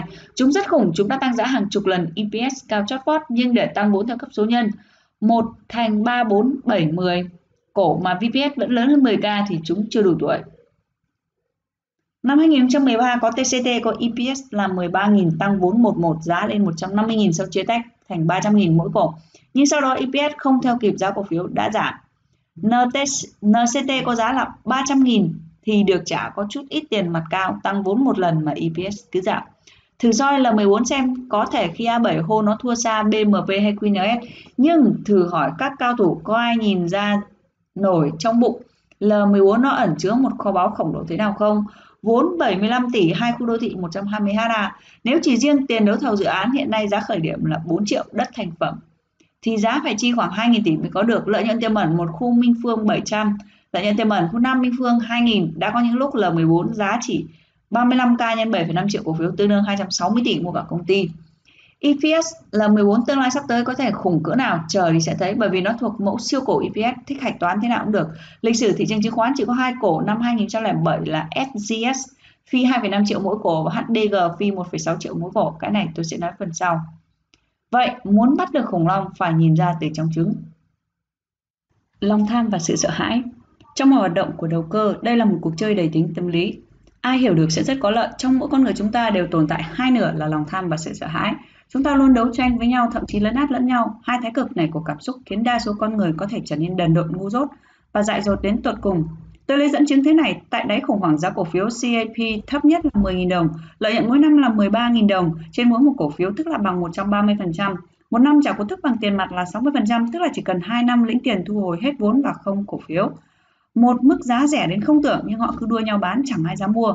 Lý do bán chính là thấy thằng khác bán thì mình cũng bán thôi chúng nó bán nhiều quá chắc sắp phá sản có chuyện gì rồi giảm mạnh quá khiếp quá liệu thị trường có sập không nhỉ sập thì chết hết thôi té cho lành còn tiền, còn cơ hội, bán xong, ôi hú vía, may mà mình chạy kịp không đứt, đi ăn mày nhưng họ không hiểu được chính sự sợ hãi này của họ đã bán đi một viên kim cương với giá của hòn sỏi chỉ hơn 1.5 năm sau CIP đã tăng giá 20 lần Nói về lòng tham cũng tương tự, khi giá vàng cứ ngày nào cũng tăng là nhân dân ai có tiền trong túi đều rất nóng ruột vì một chữ lòng tham. Lúc rẻ mà không thấy tăng thì không mua, nhưng khi tăng rất nhiều thì lại kéo cả bầy xếp hàng mua vàng. Kết quả là chỉ toàn thua lỗ. Kẻ thông minh cần biết lạnh lùng loại bỏ cảm xúc tham lam và sợ hãi ra khỏi quyết định đầu tư của mình. Chỉ nên mua khi cảm thấy rẻ và hợp lý, có tiềm năng chứ không mua theo phong trào. Theo đám đông, khi bạn kiềm chế được hai con quỷ lòng tham và sợ hãi này trong con người bạn thì bạn sẽ rất thông minh và trong mọi quyết định, nhưng nó là việc không hề dễ dàng. Chứng khoán là một cuộc chơi tâm lý và nó là sự đấu tranh giữa lòng tham và sự sợ hãi. Lòng tham chiến thắng thì cổ phiếu tăng, mà sự sợ hãi chiến thắng thì cổ phiếu giảm.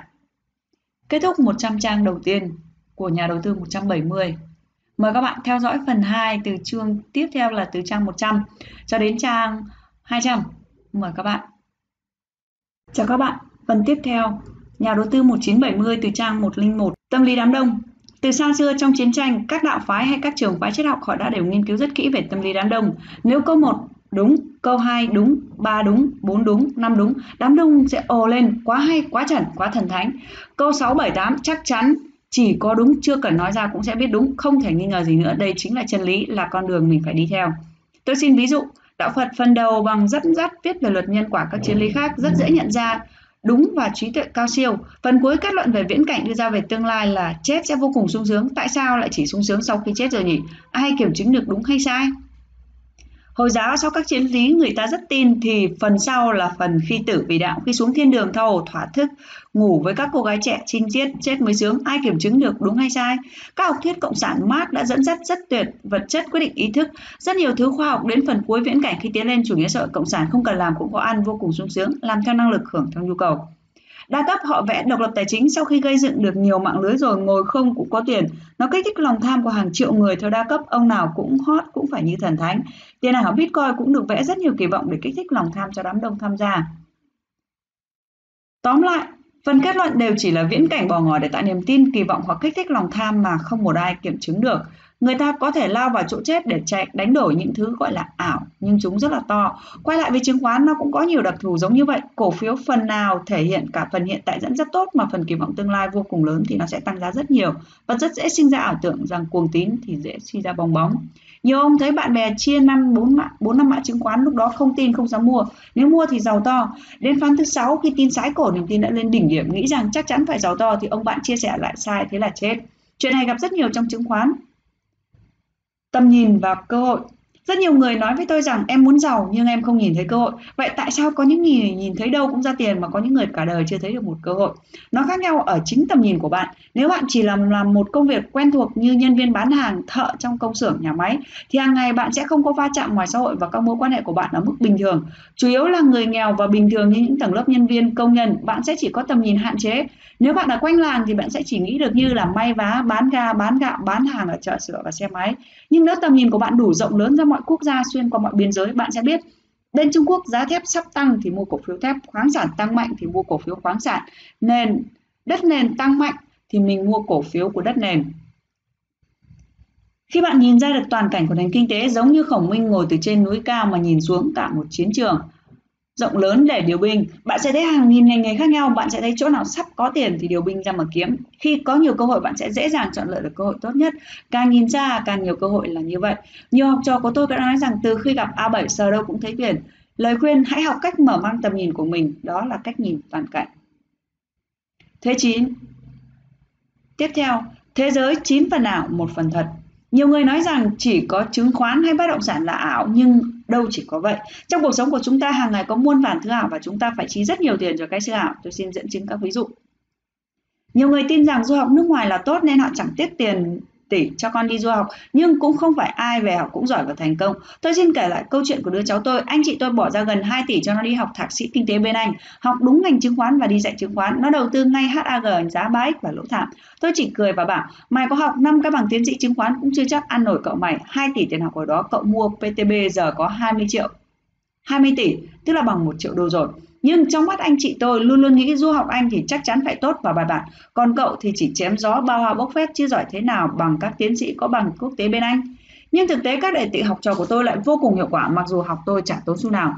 Cái giá ảo là thế.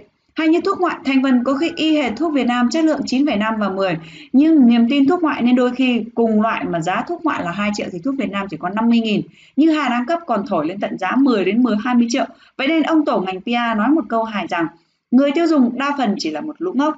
Tóm lại, cả khôn ngoan cần biết phân biệt đâu là thực, đâu là ảo, không nên quá tốn tiền cho những thứ ảo. Một vài kỹ năng cần có trong đầu tư chứng khoán. Một, đánh trụ. Đó là sự thể hiện sự tự tin của bạn. Khi bạn đánh rất nhiều mã thì sự tự tin của bạn là chưa đủ. Sẽ rơi vào tình trạng là ăn con to thì đánh nhỏ. Còn con mà đánh nhỏ thì lại thua sẽ rơi vào tình trạng là con ăn to thì đánh nhỏ mà con thua to thì lại đánh lớn. Nếu cứ lôi con ăn to ra khoe thì một đống thua thì im như thóc. Cao thủ loại này 9 90% và cứ vài năm là chết hết. Hai là định lượng hành trình bằng cách là nhìn xa. Khi bạn cưỡi một siêu cổ nhưng mà bạn không đủ khả năng, định giá nó để có thể đi đến đâu thì tăng vài giá là bạn chốt chốt xong nó phi thêm 10 lần bạn đã bán rẻ thì tâm lý sửa sai, mua cao gấp đôi, giá bạn đã bán là rất khó nên 99% sẽ ngồi nhìn cổ phi tiếp do vậy, chứng khoán là không phải mua được siêu cổ đã giàu siêu cổ giống như con ngựa xích thố, nó kén chọn anh hùng, kẻ anh hùng mới ăn được siêu cổ nhiều người ngồi trên siêu cổ tăng 15 lần, chỉ ăn được 15% thậm chí bị rung còn cắt lỗ 3. Kiên trì và nhẫn nại nhiều cổ phiếu rất ngon nhưng nhiều khi nó tích lũy lình xình nửa năm như PTB vùng 4X chả mấy ai còn đủ kiên trì nắm giữ chịu sao nổi khi những cổ lở như FLC sóng sánh vô bờ. Một người tôi quen đã bán PTB 3X đuổi theo FLC 13 và full margin, kết quả là 5 tỷ còn vài trăm triệu. Nếu để PTB giờ này đã có hơn 30 tỷ. Một anh bạn thân của tôi kiên trì ôm PTB 1X đến nay ăn cổ tức về không, giá cổ phiếu hiện nay là 30X cả chia tách ra 1 tỷ ăn ra 30 tỷ, có tin được hay không? 4. Kỹ thuật bắt đáy đánh sóng một bắt đáy không ủng hộ việc bắt đáy nhà. Đây là điểm sâu nhất, điểm cuối cùng của phương thẳng đứng chiếu theo mặt phẳng đáy chính là nền. Hoạt động bắt đáy trong thị trường chứng khoán thường được kỳ vọng là điểm rơi cuối cùng mang tính chất trực quan tâm lý chứ không phải là lý trí. Theo kinh nghiệm bắt đáy, tôi thường bắt đáy cổ phiếu theo vùng điểm cuối cùng mặt phẳng ngang đoạn đi lên chữ U. Đoạn này biên độ sai cho phép là 5 đến 10%, có nghĩa là cổ phiếu phải tạo ra mặt phẳng đáy về mặt hoạt động kinh doanh giao dịch và giá. Cổ phiếu hay thị trường cũng tuân theo quy luật phát triển khởi đầu, phát triển bão hòa và kết thúc. Chuẩn bị vòng quay mới dựa vào phân tích điểm khởi đầu và kết thúc thường là điểm có lợi nhuận cao nhất. Điểm kết thúc có thể vĩnh viễn nằm tại đó, điểm này có thể đánh chết cũng không thèm sở tay. Điểm kết thúc có thể mở ra chu kỳ mới, đó mới chính là điểm bắt đáy khi cổ phiếu rơi xuống đáy. Đừng có mà mơ tưởng kỳ vọng nó sẽ bật lại ngay và cho lợi nhuận ngay. Điều kiện cần chính là nó cần thời gian để kiểm chứng tồn tại hay không tồn tại. Khi tồn tại có thể phát triển thì khi không đó mới là điều kiện đủ để bắt đáy. Và thời điểm năm 2013 khi dòng cổ phiếu bất động sản, cổ phiếu ngân hàng, chứng khoán, penny bơm vá có độ rủi ro cực cao chứng tỏ nó vẫn chưa chạm đáy. Cho dù có chạm đáy thì nó vẫn cần một mặt phẳng để thanh lọc ít nhất là trong vài năm tới. Do đó, 95% hoạt động bắt đáy trong 3 năm qua là nhằm vào dòng cổ phiếu bất động sản, chứng khoán và penny đều cho kết quả là hỗ trong tập thể. Khi những hung thần đang lao thẳng xuống vực và việc dơ đầu ra đỡ bắt đáy là việc ngu xuẩn nhất trong chứng khoán, nó làm bay tài khoản nhanh nhất. Hãy nhớ lại vài bước những người giàu nhất trong chứng khoán không phải vì bắt chúng đáy mà đa phần họ đều đi tìm được những đỉnh của những công ty thịnh vượng trong một thời gian dài. những cổ phiếu ở Mỹ như Apple người ta tìm thấy mấy chục năm chưa tới đỉnh vì nó cứ càng ngày càng phát triển và cứ tăng mãi hay VNM, DHG ở Việt Nam cũng vậy khi bong bóng bất động sản chứng khoán ngân hàng nổ có nên bắt đáy nếu thị trường bất động sản hồi phục thì chẳng thiếu gì cơ hội cổ A tăng thì mình mua cổ B, cổ C chưa tăng chứ đâu có vội. Thậm chí vẫn ngon. Năm xưa SCS tăng mấy chục lần thì sau đó một năm vẫn có HDG tăng cũng chẳng kém. Sao phải mò đáy, những công ty dễ chết đặt cược vào những đồng tiền xương máu của mình và miệng hố như VSP 200k về máng lợn.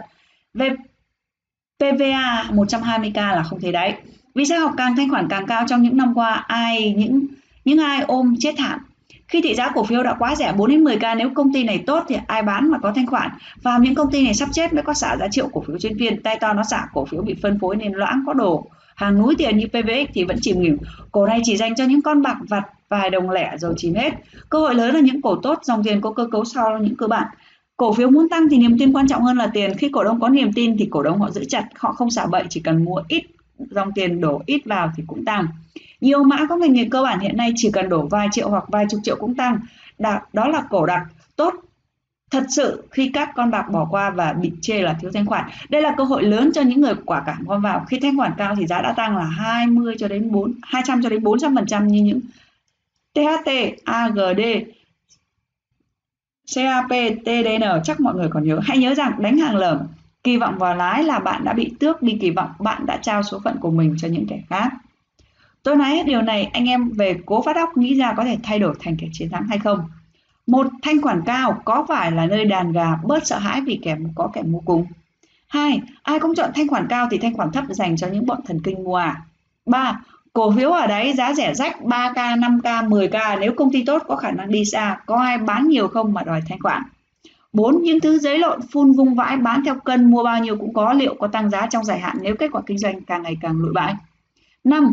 Quy luật cung cầu giá tăng khi tiền nhiều hơn cổ, giá giảm khi cổ nhiều hơn tiền. Vậy hàng quý hiếm tốt hay hàng muốn bao nhiêu cũng có tốt hơn? Động não đi nhé. Cổ phiếu lởm Không có cổ phiếu nào là lởm hay tốt hay chỉ có bắt đáy giá rẻ. Nếu mua giá tốt quá đắt thì bằng chết, lởm là mua quá rẻ thì thắng to.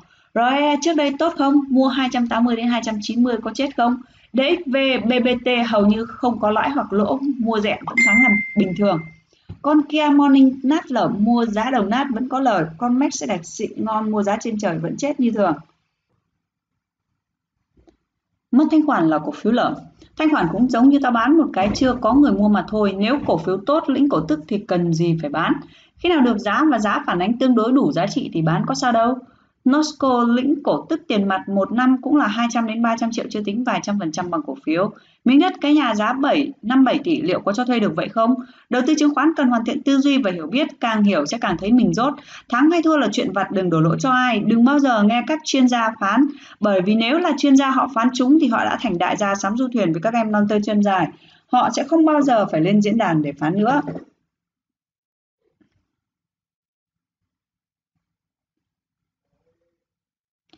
Có hai loại cổ mất thanh khoản. Một là công ty vẫn cực kỳ khó khăn, không lối thoát và cổ sẽ về dưới lộn, loại này ôm bằng chết. Hai là công ty vẫn hoạt động tốt, doanh thu cao, vẫn lãi, cổ này sống thường luôn bị định giá dưới giá trị do thanh khoản thấp. Ví dụ như THT lúc giá 8.000, mỗi ngày giao dịch thanh khoản chỉ 3.000 cho đến 5.000 cổ phiếu một phiên. CAP giá 12 đến 13.000 thì giao dịch một ngày thanh khoản chỉ từ 2.000 đến 3.000 cổ. AGD lúc giá 14 đến 17 một ngày giá chỉ từ 1.000 đến 3.000 một cổ và chúng đều tăng là 300 đến 400%. Rất đơn giản, công ty nào cũng có vài thằng cổ đông ngu ngốc không hiểu gì về giá trị cổ phiếu. Khi hoảng loạn nó có thể bán với cái giá điên rồ nhưng chỉ một số lượng nhỏ không đáng kể. Dòng tiền mua nhiều là áp ngay bởi vì ngoài lô hàng của vài thằng ngu đó ra thì không ai bán cổ đó cả. Cơ hội đó là những cổ như vậy. Có một cái ngu giết hầu hết các nhà đầu tư luôn mồm là hô chứng khoán phải đi ngược với đám đông, nhưng tiêu chí chọn cổ lại phải thanh khoản cao đồng nghĩa với đám đông bâu sâu để dễ chạy. Bởi vì có nhiều thằng cùng mua tâm lý lũ gà sẽ bớt sợ hãi, còn tách mình ra mua cổ phiếu không ai mua. Thì dù nó có siêu rẻ siêu tốt như kim cương thì 95% chúng ta cũng không bao giờ dám vậy. Bởi vậy mới nghèo cái gì cũng có nguyên nhân của nó. Hãy nhớ, chứng khoán sinh ra trong hoảng loạn là sợ hãi, lớn lên trong nghi ngờ và chết bởi sự thỏa mãn. Khi một cổ phiếu đã thỏa mãn, mọi tiêu chí của đám đông như siêu thanh khoản, muốn mua, muốn bán bao nhiêu cũng được. Dư địa tăng giá lại còn rất nhỏ. Ví dụ như FLC tăng 3 đến 5 like, khó hơn nhiều so với các cổ khác. Cô đặc tăng 200 đến 300 phần trăm. Nhưng cổ phiếu tốt nhất trong lịch sử tăng 50 cho đến 200 lần đều xuất phát từ thanh khoản có 5k đến 1 1k cho đến 5k cổ phiếu một phiên chứ không có cổ nào siêu thanh khoản. Khi thanh khoản siêu cao thì nó đã đạt đỉnh. Cổ tốt, cổ cô đặc, thanh khoản thấp là nơi bầy gà sợ hãi và là nơi của những cơ hội giàu có. Bởi khi thanh khoản thấp đám đông không dám mua mà mình dám giải thích cho câu nói kinh điển đã đi ngược đám đông. Trong chứng khoán, đoạn ăn to nhất nhiều lần của một cổ chính là đoạn thanh khoản thấp ít đám đông, nhưng 95% cao thủ họ lại chối bỏ.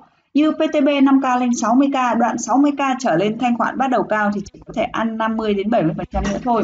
Toàn thích thanh khoản cao, ăn ba lai thì chết là đương nhiên. Gỗ dưa có giá cả 1 tỷ một cây bởi vì nó quý hiếm, gỗ thông thanh khoản cao chỉ dùng làm cùi thôi, củi thôi. Khi nào bạn hiểu được chân lý ấy mới thất bất bại và giàu được nhờ chứng khoán.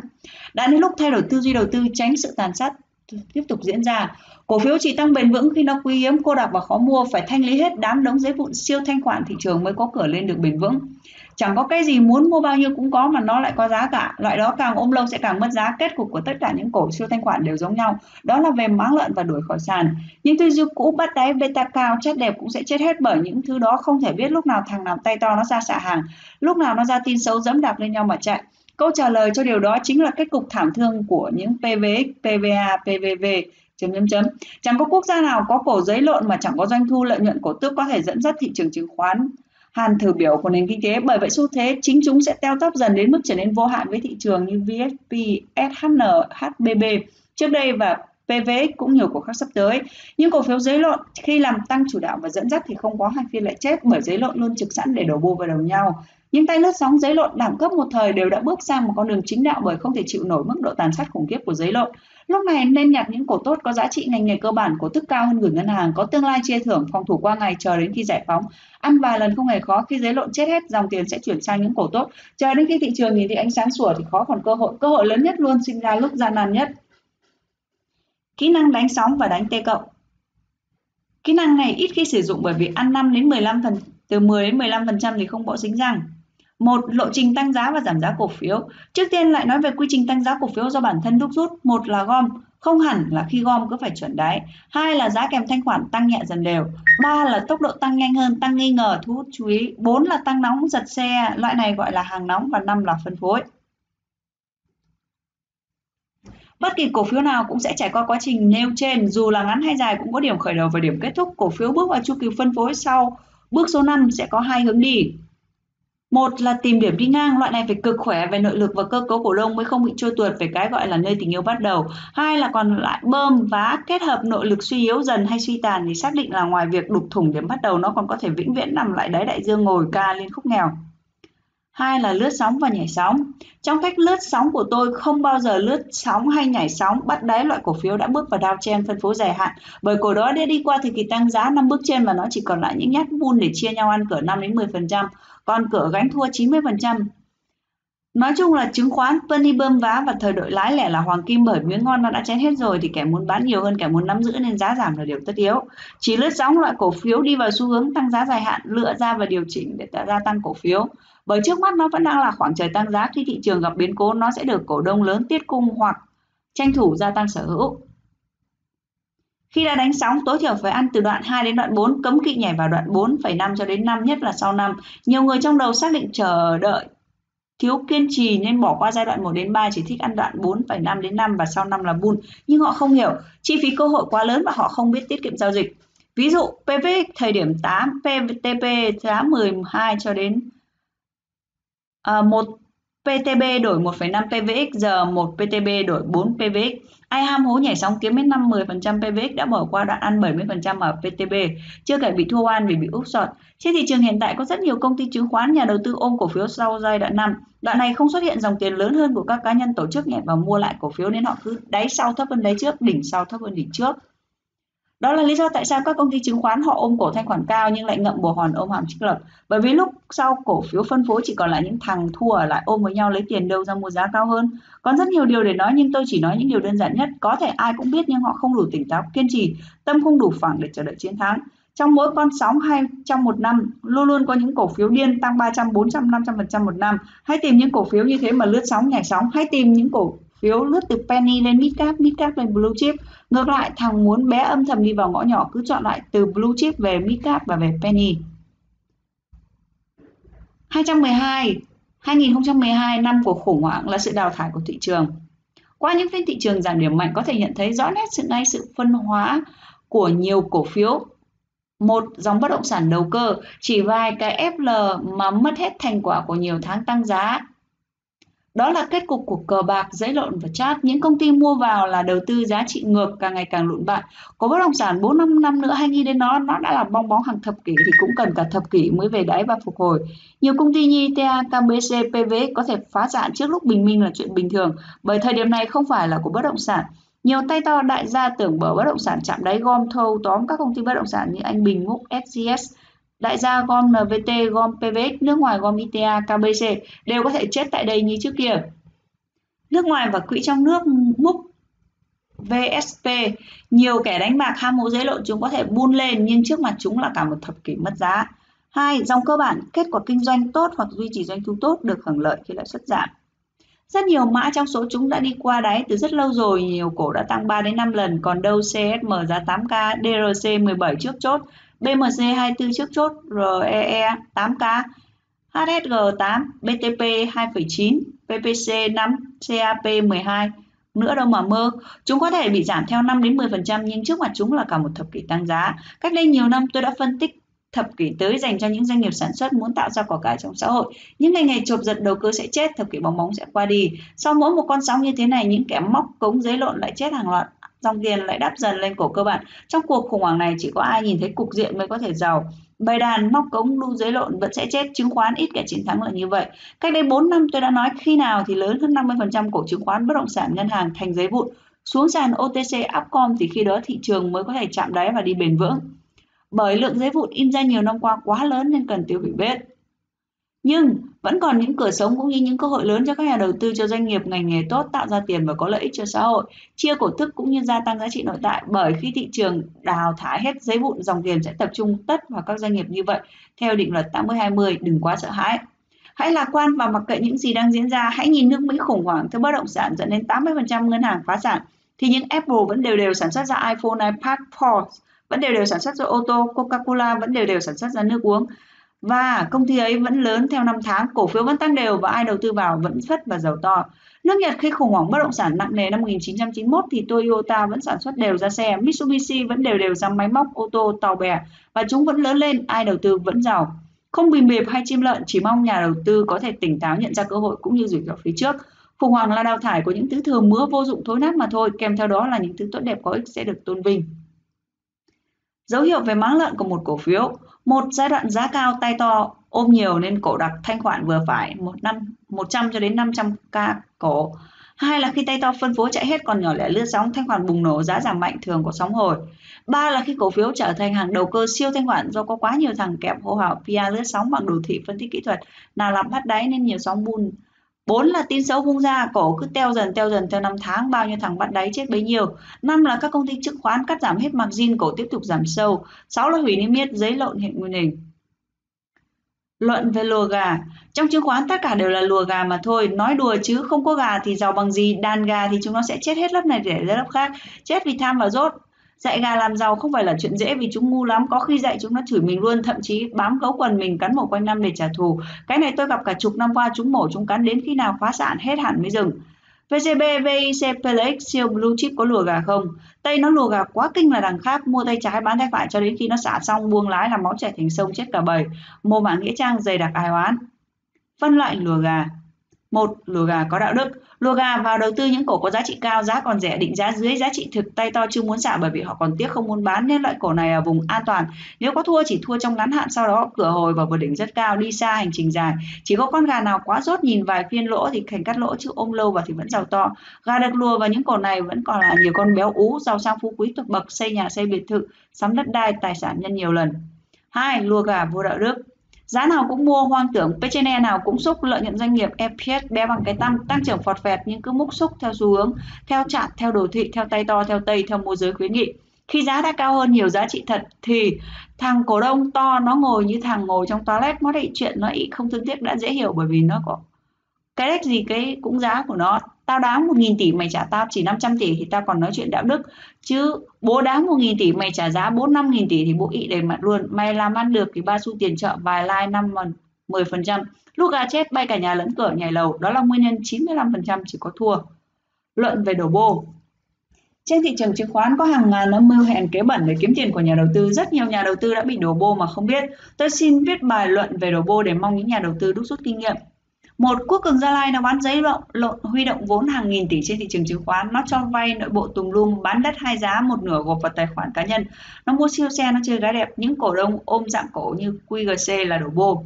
Hai bọn sông Đà, những năm qua công ty lập công ty in giấy vụn vô tội vạ, công ty mẹ ôm cổ phiếu công ty con, công ty con đầu tư tài chính và công ty mẹ làng nhàng. Lợi nhuận từ mẹ bán cho con, con bán cho mẹ thao mà vẽ bánh đầy quả bóng phình to, ai nhào vô là y rằng đổ bô cho bọn lãnh đạo sông Đà chúng in cổ tung lum. Đã ù xong phán mất rồi, tiền quy ra biệt thự xe đẹp hết rồi. Cổ đông nhỏ lẻ, ngân hàng cứ tích cóp có bao nhiêu tiền đi mua ngân hàng phát hành tăng vốn. Năm nào cũng quyền mua một vài lần, vốn tăng 5 đến 20 lần. Ôi nhiều giấy vụn quá. Trong khi tiền ngân hàng đại gia nó rút hết ruột, nó đầu cơ vung vãi nào chứng khoán nào bất động sản. Giờ cổ đông cứ nhìn giá cổ phiếu bay hàng ngày, mỗi ngày cứ đều đều đổ vào bù cho chúng. 4. Lại nói dòng PV một khi anh tên T nổi tiếng nổi lên tiếp tục noi gương là sông Đà in vô số giấy lộn hàng trăm công ty con lập ra nghề nghiệp tá phí lù nào bất động sản nào chứng khoán nào đầu tư tài chính nào xây dựng. Đầu tư lòng vòng lẫn nhau, bơm thổi giấy lộn nhưng lãnh đạo công ty giờ hầu hết đã cao chạy sao bay như lúc PVA 100K, U xong cũng phán quy ra vàng biệt thự hết rồi. Giờ cổ đông cứ ngồi đầu cơ lướt sóng hy vọng ăn bài like và thay nhau đổi vô. năm, Ấy lại nói dòng chứng khoán cũng thi nhau lập công ty đua nhau tăng vốn tự doanh, giấy lộn 3 năm nhiều, chú tăng 20 lần, cổ đất như tôm tươi tranh nhau múc, nhưng nhặt được tiền là 20 30 chấm vẫn thấy rẻ, tay to, hầu như nó cũng đã phán hết ở đỉnh cao giờ chỉ còn lại ít gà là những chú broker ngày đêm ngồi vẽ chat và thay nhau đổ vô 6. Bọn bất động sản cũng vậy, xin được cái dự án đất chăn bò bố ngồi vẽ dự án nghìn tỷ bố lên sàn, giấy vụn thao ổ bán 5 chấm 7 chấm 15 chấm các con rời thi nhau xúc như cướp được tiền. Cuối cùng cũng chỉ béo mấy thằng tay to nó ký duyệt dự án, mỗi cái nó kiếm mấy triệu đô tiền chuyển ra nước ngoài rồi và béo thằng in giấy. Chúng cũng đã quy hết ra thóc. Còn các con rời lại thay phiên nhau đổ bô và hy vọng ngày hồi phục nhưng bán này còn xa lắm. Nhiều năm trước A7 đã nói rồi, cái gì quá dễ in thì càng ôm lâu càng mất giá. Luận bàn về trận lớn trận nhỏ trong chứng khoán và đâu là cao thủ đích thực. Trong chứng khoán nếu bạn cứ nghe ông này ông kia ối á khoe ăn lời mồm nếu không bình tĩnh thì có thể bạn sẽ phát điên vì sao thiên hạ ăn gì lắm thế. Như ông như thế nhiều vô kể nhưng để tìm được những người ăn được hàng chục tỷ, hàng trăm tỷ thì chứng khoán lại rất là hiếm thấy. Bởi đa phần họ chỉ thắng được các trận nhỏ nhưng vào cuộc chiến lớn lại thua bởi trình độ và tư duy của trận lớn và trận nhỏ nó đòi hỏi đẳng cấp khác nhau. Hàng vạn nhà đầu tư có thể thắng cả trăm trận nhỏ nhưng họ vẫn để thua cả một cuộc chiến. Theo định nghĩa của A7 về cao thủ thế này, một nhà đầu tư chỉ cần 1, 2, 3 mã cổ phiếu đã đổi đời nhanh chóng trở nên giàu có. Đó là cao thủ đích thực bởi vì họ biết thắng trận lớn. Một nhà đầu tư khoe ăn trăm mã mà vẫn nghèo thì đấy là gà chính hiệu, cao thủ của các trận đấu nhỏ kiếm tiền chợ, ăn tiền lẻ. Tôi có thể sai trong vài trận đấu nhỏ nhưng cả cuộc chiến tôi luôn phấn đấu đặt mục tiêu chiến thắng oanh liệt nhất. Cách nhìn người và phân biệt các thành phần và đẳng cấp trong chứng khoán. Một, bọn thường xuyên lên mạng tìm các tài khoản tiếng tăm để xin hỏi phím hàng. Đây là điển hình của những kẻ làm giàu thơ ngây và tương lai sẽ nghèo đói và thua lỗ. Bởi nếu chứng khoán cứ lên mạng chờ phím hàng mà giàu thì thiên hạ đã giàu hết lâu rồi. Tôi đã từng phím hàng nhiều mã tăng 500 cho đến 1.000% cho nhiều người nhưng chính họ lại là kẻ ăn sẵn không chịu nghiên cứu kỹ về doanh nghiệp. Không đủ tầm nhìn nên có phím giá 10 lên 11, 12 họ cũng sút mất rồi ăn được tí thóc lép khi cổ phiếu họ bán xong thì phi tận 100 200k. Đó là còn vào trường hợp may mắn chứ nếu không may cổ phiếu điều chỉnh 20%, họ cắt lỗ xong quay sang chỉ rồi mình ngay. A7 đã từng bị bài học đẫm máu khi 2007 phím HDG tăng 18 lần vẫn bị 300 thằng câu lạc bộ chứng khoán CKV chửi rủa hội đồng. Lời khuyên nếu thấy một cao thủ nổi tiếng hô cổ A, cao thủ này nhiều lần đầu tư những cổ 300 500 cho đến 3.000% thì hãy chịu khó ngồi soi và tìm hiểu kỹ vì sao nó ngon và nếu cần xin trợ giúp. Khi đã hiểu thì hãy tắt tay đầu tư nghiêm túc và kiên nhẫn. 2. Bọn mở mồm ra là chửi kẻ khác lùa gà. Đây là bọn ngu và bất tài đặc biệt bởi vì nó không lừa được ai, không có khả năng chọn cổ tốt, cổ đi xa nên hô hào cũng chả ai theo. Cổ phiếu của chúng thường chẳng tăng được bao nhiêu và tài khoản thì bé tí tẹo. Bọn này có thấy kẻ khác hơn chúng kém miếng khó chịu nên chửi rủa rất khỏe, thậm chí đeo bám danh như đĩa. 3. Bọn cứ ngày hô một cái xôi cổ mới, đây là điển hình của mấy thằng ăn vặt tiền lẻ 2, 5, 10% tài khoản còi cọc cứ suốt tháng suốt năm con nào cũng có hàng giảm là chốt rồi. Bọn này thường là đánh nhìn dòng tiền thấy tăng mạnh là nhảy vào múc và nuốt đuôi. Múc xong thì hô như thánh thần nhưng trên thực tế khi nó múc thì cổ phiếu đã tăng vài phiên rồi. Nên nếu nó có ăn được thì cũng chỉ cấu được một mẩu nhỏ lơ lâu nhảy ra dính mìn một trận là chết ngay bay tài khoản. 4. Bọn luôn mang đồ thị TA, Technical Analyst, phân tích kỹ thuật ra dọa. Đây là điển hình của bọn ngáo đá trong chứng khoán, chất lượng doanh nghiệp thì trả tin đi tin vàng va cái hình vẽ vớ vẩn, tin sái cổ coi đó là kim chỉ nam cho chất lượng cổ phiếu. Bọn này chỉ kiếm mỗi mã 5 đến 10% là mừng gúm, vì thế đa phần không giàu nhưng thường chỉ có xe máy và đi xe buýt thôi. Nhiều ông đánh ăn được vài trận tưởng ngon thua một trận lại về má lận. Thà bỏ đi hết ta làm lại từ đầu. Đội này có công rất lớn nuôi dưỡng các broker và các công ty chứng khoán nhiều nhất. Nếu ghi công cho sự phát triển của thị trường chứng khoán, bọn này có công lớn nhất. 5. Thánh nhân bất bại hiện tại và tương lai giàu có. Số này rất ít, họ phím không nhiều mã nhưng có khi cả đời chỉ cần một hai mã là giàu sang phú quý, cổ tăng 20, 50, 100 lần. Họ không thèm chớp mắt khi giá vẫn rẻ hơn giá trị và tiềm năng phát triển vẫn rực rỡ. Loại này thường bị đám đông ghét bỏ vì tư duy họ khác biệt, không hùa theo đám đông. Đám đông chửi họ là lùa gà đa cấp giống như trước đây dân Mỹ chịu Warren Buffett là lão già gàn dở điên khi mua các cổ phiếu vẫn rất vớ vẩn và không ai để ý nhưng sau đó nó là kim cương thực ra trong chứng khoán thì tất cả đều là lùa gà cả thôi, cả tây cả ta, cả quỹ, cả tổ chức, cả cá nhân. Hô hào và phân tích đều là lùa gà hết. Không có gà thì giàu bằng mắt à? Nhưng sự khác biệt của thánh nhân này là lùa gà được nhiều mã 10 hay 100 lần, hay ít kẻ theo dài hạn chết nên uy tín càng tăng, đám đông theo càng nhiều. Họ càng giàu có trình hơn hẳn bọn lùa gà bằng phiên 3 đến 10 phần trăm là bốn thành phần ở trên. Cách ứng xử của đại gia và kẻ nghèo. Năm 2009, công ty của tôi phá sản do cơn bão thắt chặt tín dụng. 2009, lãi suất ngân hàng lên đến 27%. Khi tôi đi giao lưu gặp một ông chủ lớn ngân hàng trăm tỷ, ông ta bao hoa đủ thứ với các dự án đầu tư khoe sự giàu có. Ông nghĩ rằng tôi sẽ định bợ và tông bốc ông ấy nhưng bao kẻ khác, nhưng tôi đã làm ông ấy bất ngờ khi dám chê các dự án của ông không khả thi và kém thuyết phục. Tôi cũng nghĩ rằng ông ấy sẽ ghét tôi nhưng thật bất ngờ thú thực. Ông ấy giàu và nhiều tiền nên nhiều thằng tâm bốc nịnh hót xu ông ấy Đầu tư lan man dẫn đến thua lỗ không hiệu quả. Ông nói lần đầu tiên gặp một kẻ dám chê ông ấy và nói đúng. Ông mời tôi cộng tác mỗi ngày một giờ lương 20 triệu một tháng chỉ mỗi một việc, chửi các dự án ông ấy làm. Ông không quan trọng tôi giàu hay nghèo, túi có bao nhiêu tiền, miễn tôi phân tích có lý. Ông không muốn nghe định hot. Một anh bạn thân của tôi tin và nghe tôi sau này đã thành đại gia dù khi đó tôi rất khó khăn. Hắn dám nghe và đặt cược vào một kẻ vừa phá sản, quả thật vi thường. Chắc các bạn vẫn nhớ đứa cháu đi du học anh nhà tôi, đứa cháu tôi ruột. Khi mà tôi nói những điều khuyên nó, nó đánh ngay một câu thật đau lòng. Cậu mà giỏi thì đã không phá sản, bây giờ nó đã phá sản và đi làm thuê. Kết luận, người giàu đánh giá trí tuệ bằng thức đo trí tuệ, kẻ nghèo đánh giá trí tuệ bằng túi tiền to hay nhỏ.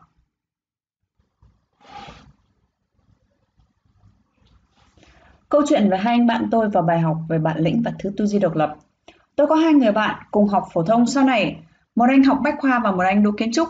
Anh kiến trúc thì luôn nghe cha mẹ không bao giờ dám cãi lại, làm gì cũng xin ý kiến.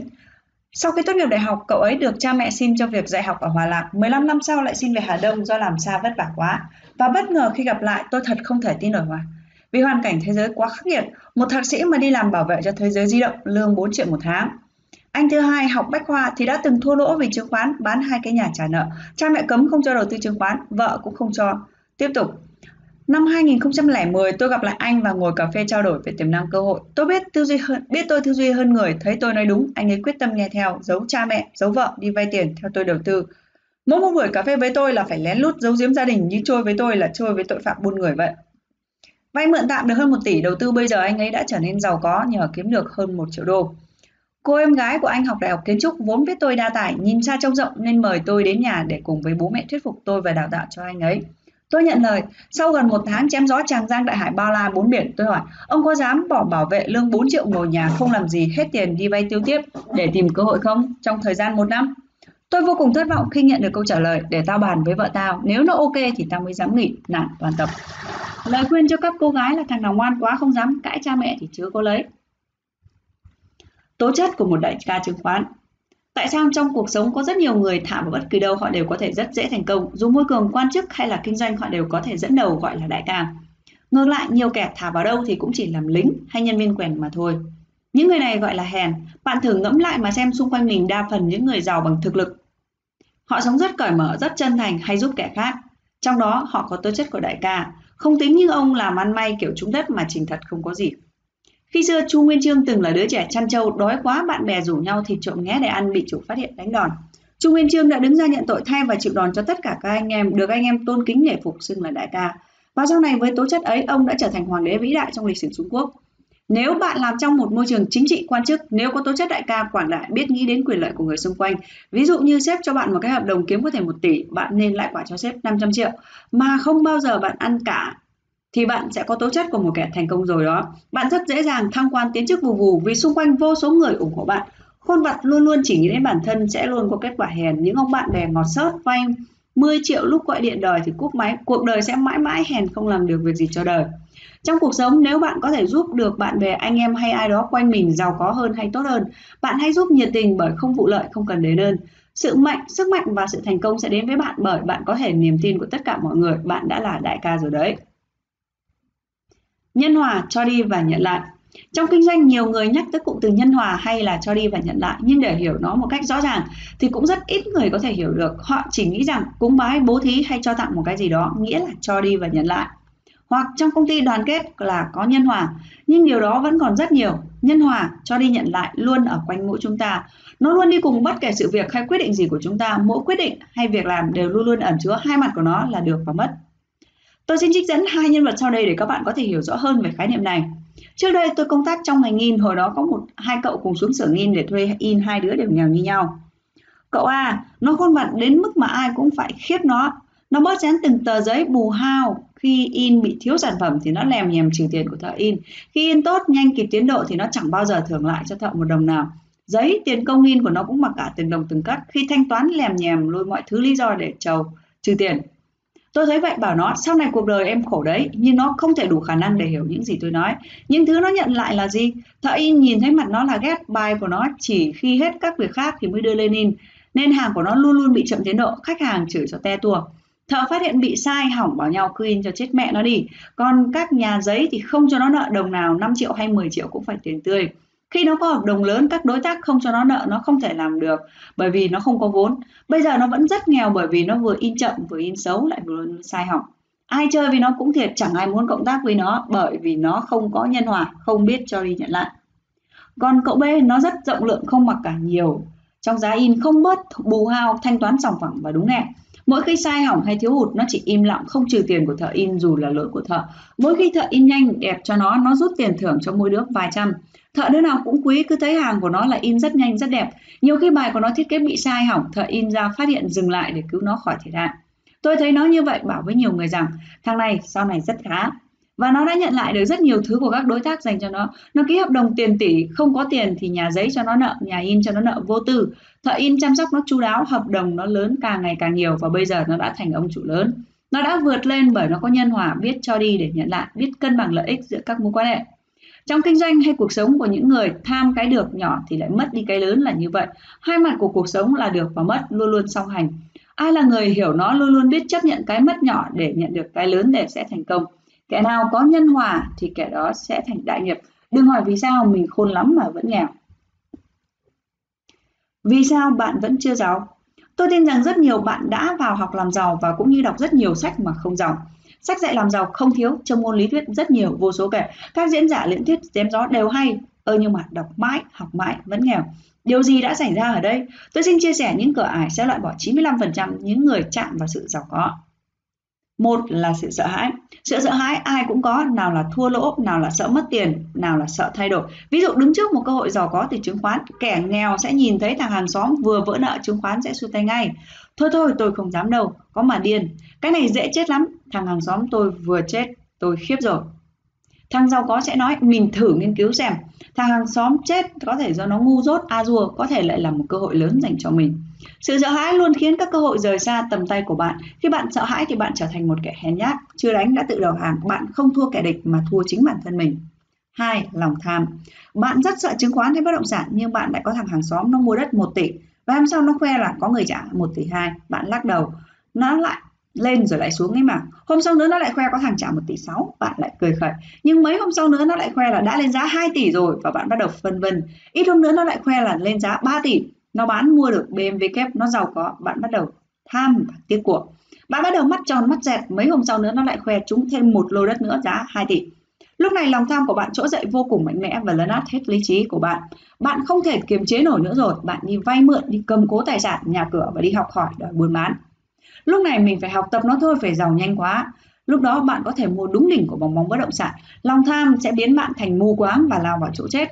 Cảnh này có thể gặp nhiều khi giá vàng tăng, nhà nhà xếp hàng mua vàng nhưng hầu hết lúc đó đều mua đúng đỉnh. Hay bất động sản cũng vậy. Khi nhà nhà đều buôn và đầu cơ thì sắp vỡ bóng bóng rồi. 3. Thiếu tư duy độc lập. Thường khi đứng trước một cơ hội giàu có thì bạn hay tham khảo anh em, bạn bè, cha mẹ. Khi đa số ủng hộ thì bạn mới yên tâm thực hiện. Nhưng ác thay, khi một quyết định được sự tán đồng của số đông thì ít khi mang lại sự giàu có bởi số đông hầu hết lại đại diện cho của nghèo. Cha mẹ nào cũng mong con học xong xin việc và làm ổn định lương 3 đến 5 triệu, còn một tháng 30 triệu đến 300 triệu một tháng thì có nghĩa là không ổn định. Vì vậy nếu bạn nhìn thấy cơ hội giàu có mà xin bỏ học thì 98% các bậc cha mẹ sẽ không ủng hộ. Hoặc bạn đang làm ổn định lương 10 triệu mà bảo bỏ việc đi làm việc khác thì tất nhiên số đông người nghèo họ ăn chắc bằng bền sẽ ngăn cản họ. Trong thực tế rất nhiều người muốn giàu nhưng lại cứ đi tham khảo ý kiến của thằng nghèo. Vì vậy muốn giàu xin đừng tham khảo ý kiến của số đông đại diện cho tầng lớp nghèo.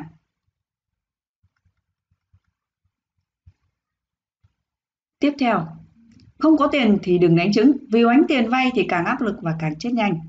2. Oánh trứng đầu tiên phải mất tiền thì mới có cơ hội thắng sau này, chứ đầu tiên mới oánh mà thắng thì sớm muộn gì cũng chết vì sau càng chết đậm hơn.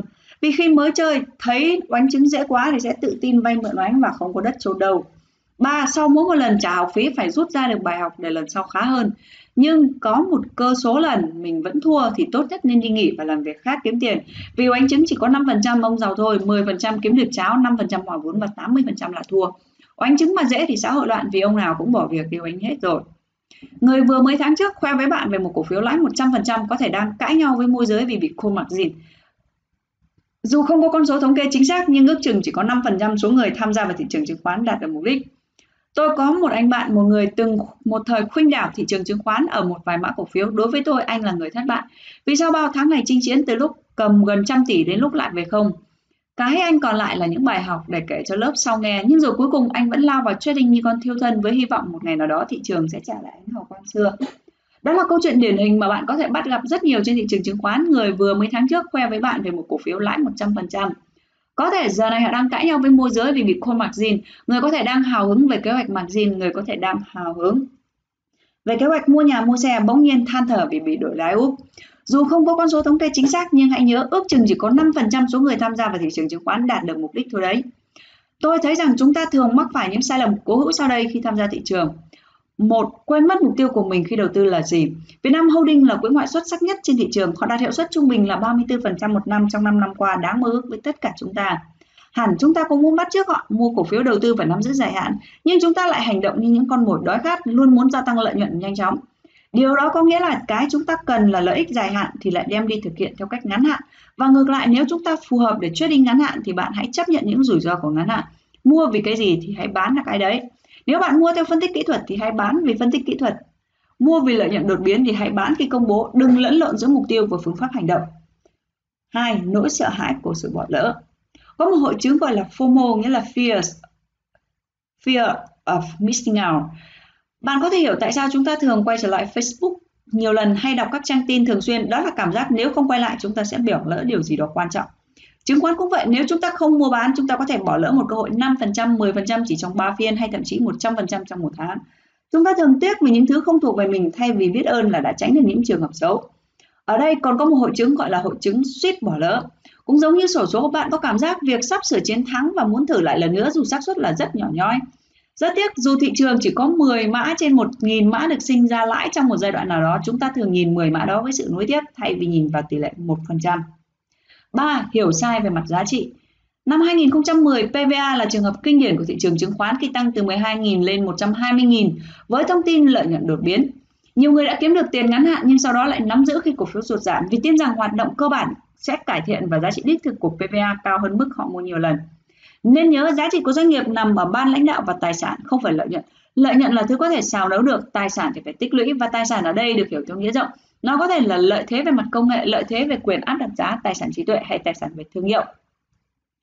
Một anh lao động tốt vì cổ đông thì tài sản tốt sẽ sinh ra lợi nhuận tốt và bền vững. Đây mới là yếu tố thu hút sự quan tâm của dòng tiền lớn, sự hỗ trợ cho tăng trưởng của giá cổ phiếu. Còn trên thị trường chúng ta phải giải thích yếu tố tốt dựa trên các con số ngắn hạn, điều rất phổ biến trên F319 hay các dung chứng khoán. Ví dụ như một cổ phiếu có P/E thấp hay lợi nhuận đột biến có thể tự huyễn hoặc mình rằng đội lái sẽ đưa cổ phiếu về đúng giá trị của nó. Tin rằng một cổ phiếu tăng giá là cơ hội cho tất cả mọi người đi theo. Thị trường chứng khoán cho ta ảo giác rằng tất cả mọi người tham gia đều có thể bình đẳng như nhau. Chúng ta có quyền mua bất kỳ cổ phiếu nào, bán bất cứ khi nào và mọi cơ hội tăng giá trên thị trường đều là của chúng ta. Nhưng cũng giống như các poker, sự khác biệt sẽ nằm ở số chip nắm giữ, vị trí ngồi trên bàn và hand cầm bài trên tay. Nhà đầu tư khó phân biệt được đâu là cơ hội dành cho mình, đâu là cơ hội phải bỏ qua và thường có ý chí tham gia vào bất cứ cơ hội nào nghe được. Bạn có chắc sẽ bỏ qua một cổ phiếu mà bạn đã kiểm kiếm được 40-50% và vẫn tăng giá tiếp. Đó chính là đều tệ nhất của thị trường chứng khoán khi mà lòng tham chi phối hết nỗi sợ hãi. Phong độ là nhất thời, đẳng cấp là mãi mãi. Tôi nhớ mình đã đọc ở đâu đó câu chuyện về một người nói rằng nếu đem chia hết số tiền của người giàu và người nghèo cao bằng nhau thì sau một thời gian, người giàu vẫn sẽ giàu và kẻ nghèo vẫn sẽ nghèo như cũ. Điều đó nói lên rằng tiền chưa phải là quan trọng mà đẳng cấp trí tuệ của một con người mới là vĩnh cửu. Xuất phát điểm có thể nghèo nhưng đẳng cấp sẽ làm được những điều phi thường. Nếu tiền nhiều mà đẳng cấp chưa xứng đáng thì nó sẽ đội nón ra đi mà thôi. Tôi muốn gửi đến các học trò, các đệ tử anh em điều này. Mong các anh em gắng học hỏi để nâng tầm trí tuệ, tạo nền đẳng cấp. Nó sẽ gắn bó mãi mãi trong cuộc đời các em. Thậm chí qua nhiều thế hệ, đó mới là thứ vô giá. Lộc và gieo lộc trong làm ăn, nhiều người hay nói cô kia, ông kia buôn bán làm ăn có lộc lắm. Vậy lộc là gì? Tôi sẽ phân tích một ví dụ dễ hiểu. Một hàng ăn nấu thì không ngon lại chém. Tôi đến con hàng ế thì gặp một ông khách vào. Họ cho cả một đĩa đầy hàng ế ăn vứt đi không hết, chém lại để gỡ đống đồ ăn tồn, đồ thiệt hại lên đầu khách. Cái được là số tiền ngày hôm đó nhưng cái mất là mất đi khách mãi mãi. Một quán ăn cứ đến là giá cả hợp lý và ngon miệng, khách cứ ngày một đông hơn, hàng ế cuối ngày thanh lý hết, chấp nhận thiệt hại để mai lại toàn đồ mới tươi ngon. Cái mất là thiệt ít hàng tồn nhưng cái được là sự nghiệp bởi họ đang giao lộc. Lộc là sự cân bằng giữa quyền lợi của bạn và khách. Bạn muốn lấy nhiều tiền của khách thì bạn hãy trả cho họ sự cái quyền lợi là ngon miệng, giá hợp lý và phục vụ hài lòng. Chỉ khi nào hai quyền lợi trên đạt mức cân bằng tốt nhất, bạn đã có lộc, dù đi đâu bạn cũng sẽ rất dễ thành công. Ai không có lộc thì hãy xem lại bản thân. Khái niệm siêu cổ phiếu, mổ xẻ các siêu cổ đã từng đem lại lợi nhuận siêu khủng trong lịch sử. Từ siêu cổ phiếu hiện nay đã bị lạm dụng quá nhiều. Có những cổ chỉ tăng nổi 20% đến 30% họ cũng hô là siêu cổ phiếu. Nhưng với quan niệm của tôi, một siêu cổ phiếu phải thực sự được chạy trên một hành trình 10 lần. Siêu cổ phiếu là gì? Nó là một cổ mà lòng tham luôn luôn vô tận, luôn kích thích lòng tham. Nó luôn giúp nhà đầu tư chiến thắng sự sợ hãi. Nhiều anh em mới vào thị trường cứ nghe môi giới hô xúc cổ này, cổ nọ, chát đẹp, chen ngon, ăn ngay 10%. Vài năm chết mất sắc mà không hiểu vì sao mình chết. Bởi khi cổ khi họ mua chỉ có kỳ vọng là ăn 10% thì lòng tham thị trường đã cạn và nó vào vùng rủi ro cực lớn. Chỉ những cổ phiếu mà cổ đông lớn nhiều người kỳ vọng còn phi 20, 30% cho đến 1.000% nó luôn tiết cung khi giảm mới có thể ăn dài. Còn cổ chỉ có lòng tham ăn 10%, tăng một tí cả công ty nó dàn hàng ngang xả thì tăng bằng răng ngạc giữ được cái xác còn là may. Lòng tham nó xuất phát từ giá trị và tiềm năng của doanh nghiệp. Một con Mac sẽ đúng giá trị bằng 1,8 tỷ mà bán 200, 300, 500 triệu sẽ có lòng tham lớn. Còn bán 590 triệu 950 triệu thì lòng tham sẽ nhỏ, bán 2 tỷ thì đó là sự sợ hãi sẽ bao trùm. Cổ phiếu sẽ có hai loại, một là cổ lộ thiên, hai là cổ tù mù. Khi cổ phiếu đã lộ thiên hết thì ai cũng biết rồi, giá sẽ luôn phản ánh khá sát.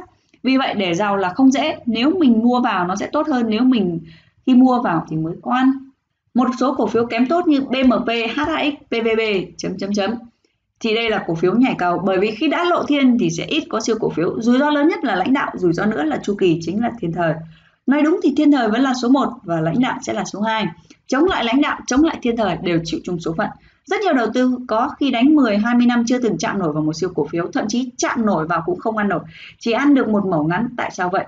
Kiến thức cũng như đẳng cấp của họ chưa đủ. Hôm nay tôi xin mổ xẻ các yếu tố để hình thành một siêu cổ. Anh em chưa chạm vào được thì hãy suy ngẫm để có những siêu cổ làm giàu. Phân tích một siêu cổ trong lịch sử. Năm 2007, BMC từng đạt thị giá là 847.000, sau đó chia tách 1 x 2 vẫn phi lên 520, tức là bằng 1 triệu rưỡi. Khi đó, quặng Titan đang ở mức cao, biên lợi nhuận của BMC lên đến 43%. BMC được quyền khai thác trên diện tích 163 ha tại phần phía nam khu mỏ Đề Di với trữ lượng là 500.000 tấn. Năm 2007, BMC mới khai thác 19.000 tấn và lợi nhuận 40 tỷ, trong khi trữ lượng mỏ là 500.000 tấn, thì tính ra lợi nhuận thật khủng khiếp. Ôi, còn cụt tè quá, siêu kỳ vọng. BMC đã tăng giá cả trăm lần đạt mức PE là 50 bởi nó tạo niềm tin cho cổ đông cứ ôm là ăn cả đời không hết của. Chỉ tiếc rằng sau này BMC khó khăn do chính sách siết xuất khẩu quặng và giá quặng giảm nên mới bị bét như hôm nay, khép lại một quá khứ hào hùng. Năm 2007, MIC tôi đã bỏ lỡ bầy tiếc nuối cổ phiếu này do trình khi đó còn kém chưa đủ thâm sâu vào trong nhận thức tư duy.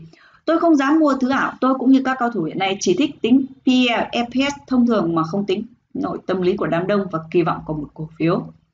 Khi EPS nó chỉ có giá 1K, giá 2K tôi đã chê PE cao. Nhưng khi nó có siêu kỳ vọng với sở hữu 10% mỏ vàng bồng miêu và 15% mỏ vàng Phước Sơn trữ lượng lên 42 tấn. Kỳ vọng số hàng tấn vàng ở MIC khi đó thật khủng khiếp, ai cũng ham giàu to. Nhìn hàng tấn vàng mờ ảo trong sương khói thật hấp dẫn, khó cưỡng và kích thích lòng tham. Sau đó MIC đã phi một mạch từ 2x lên tận 600. Ôi thật dã man, thật không thể tin nổi. Sau này MIC đã bị bi lên đoàn. Bên liên doanh qua mặt ăn hết lợi nhuận và hai màu vàng liên tục báo lỗ để chuyển giá trốn thuế bị truy thu hàng trăm tỷ MIC mới về đồ đá. Phần 4. Tại sao A7 chọn cổ phiếu bất động sản? L14 trận xích bích cuối cùng. Chúng ta đang ở đâu trong một chu kỳ bất động sản tính từ năm 2014 đến năm 2024? Chúng ta hãy cùng zoom to màn hình để chúng ta biết chúng ta ở đâu.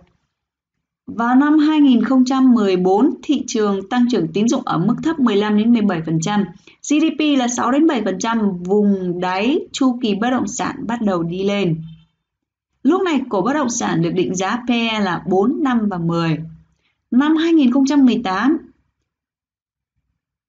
nới lỏng tín dụng lên 20% sau 3 năm tích lũy kể sau 3 năm lũy kế lượng tiền của xã hội nhiều gấp 2 tăng chi tiêu công, GDP bắt đầu tăng, bất động sản bắt đầu nóng.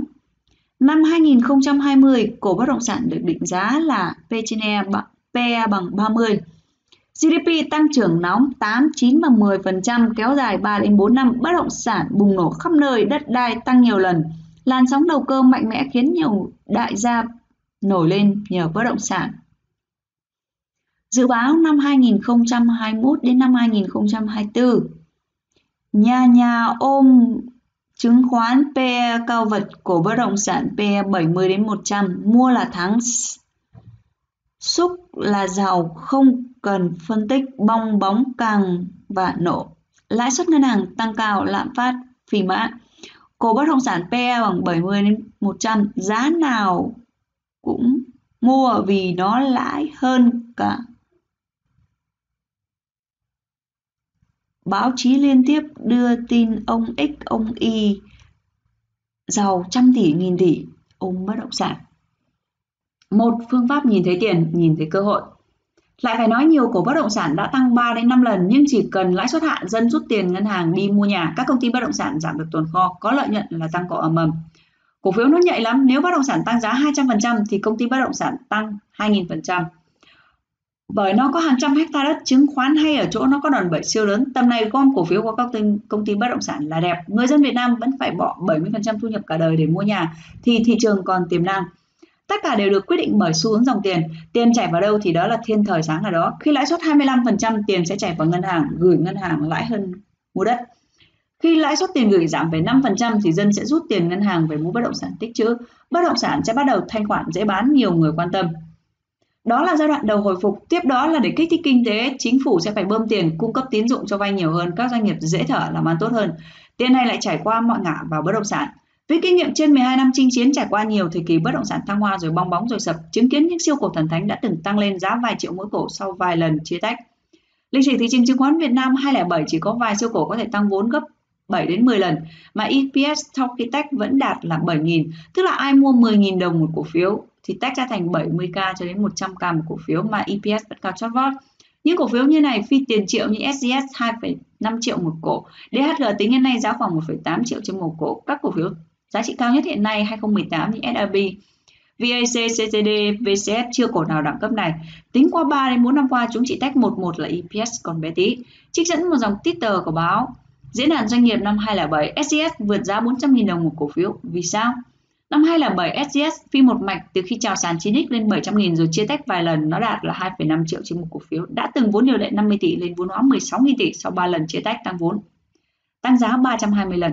Thật kinh hoàng vì nhờ vốn điều lệ bé 50 tỷ nhưng sở hữu 300 hecta đất trên nền An Khánh khi đó giá khoảng 7 đến 8 triệu một mét vuông. Giá đất cứ tăng ngầm mầm người ta có siêu kỳ vọng với 300 ha nhân với 10 triệu trên một mét vuông bằng 30.000 tỷ.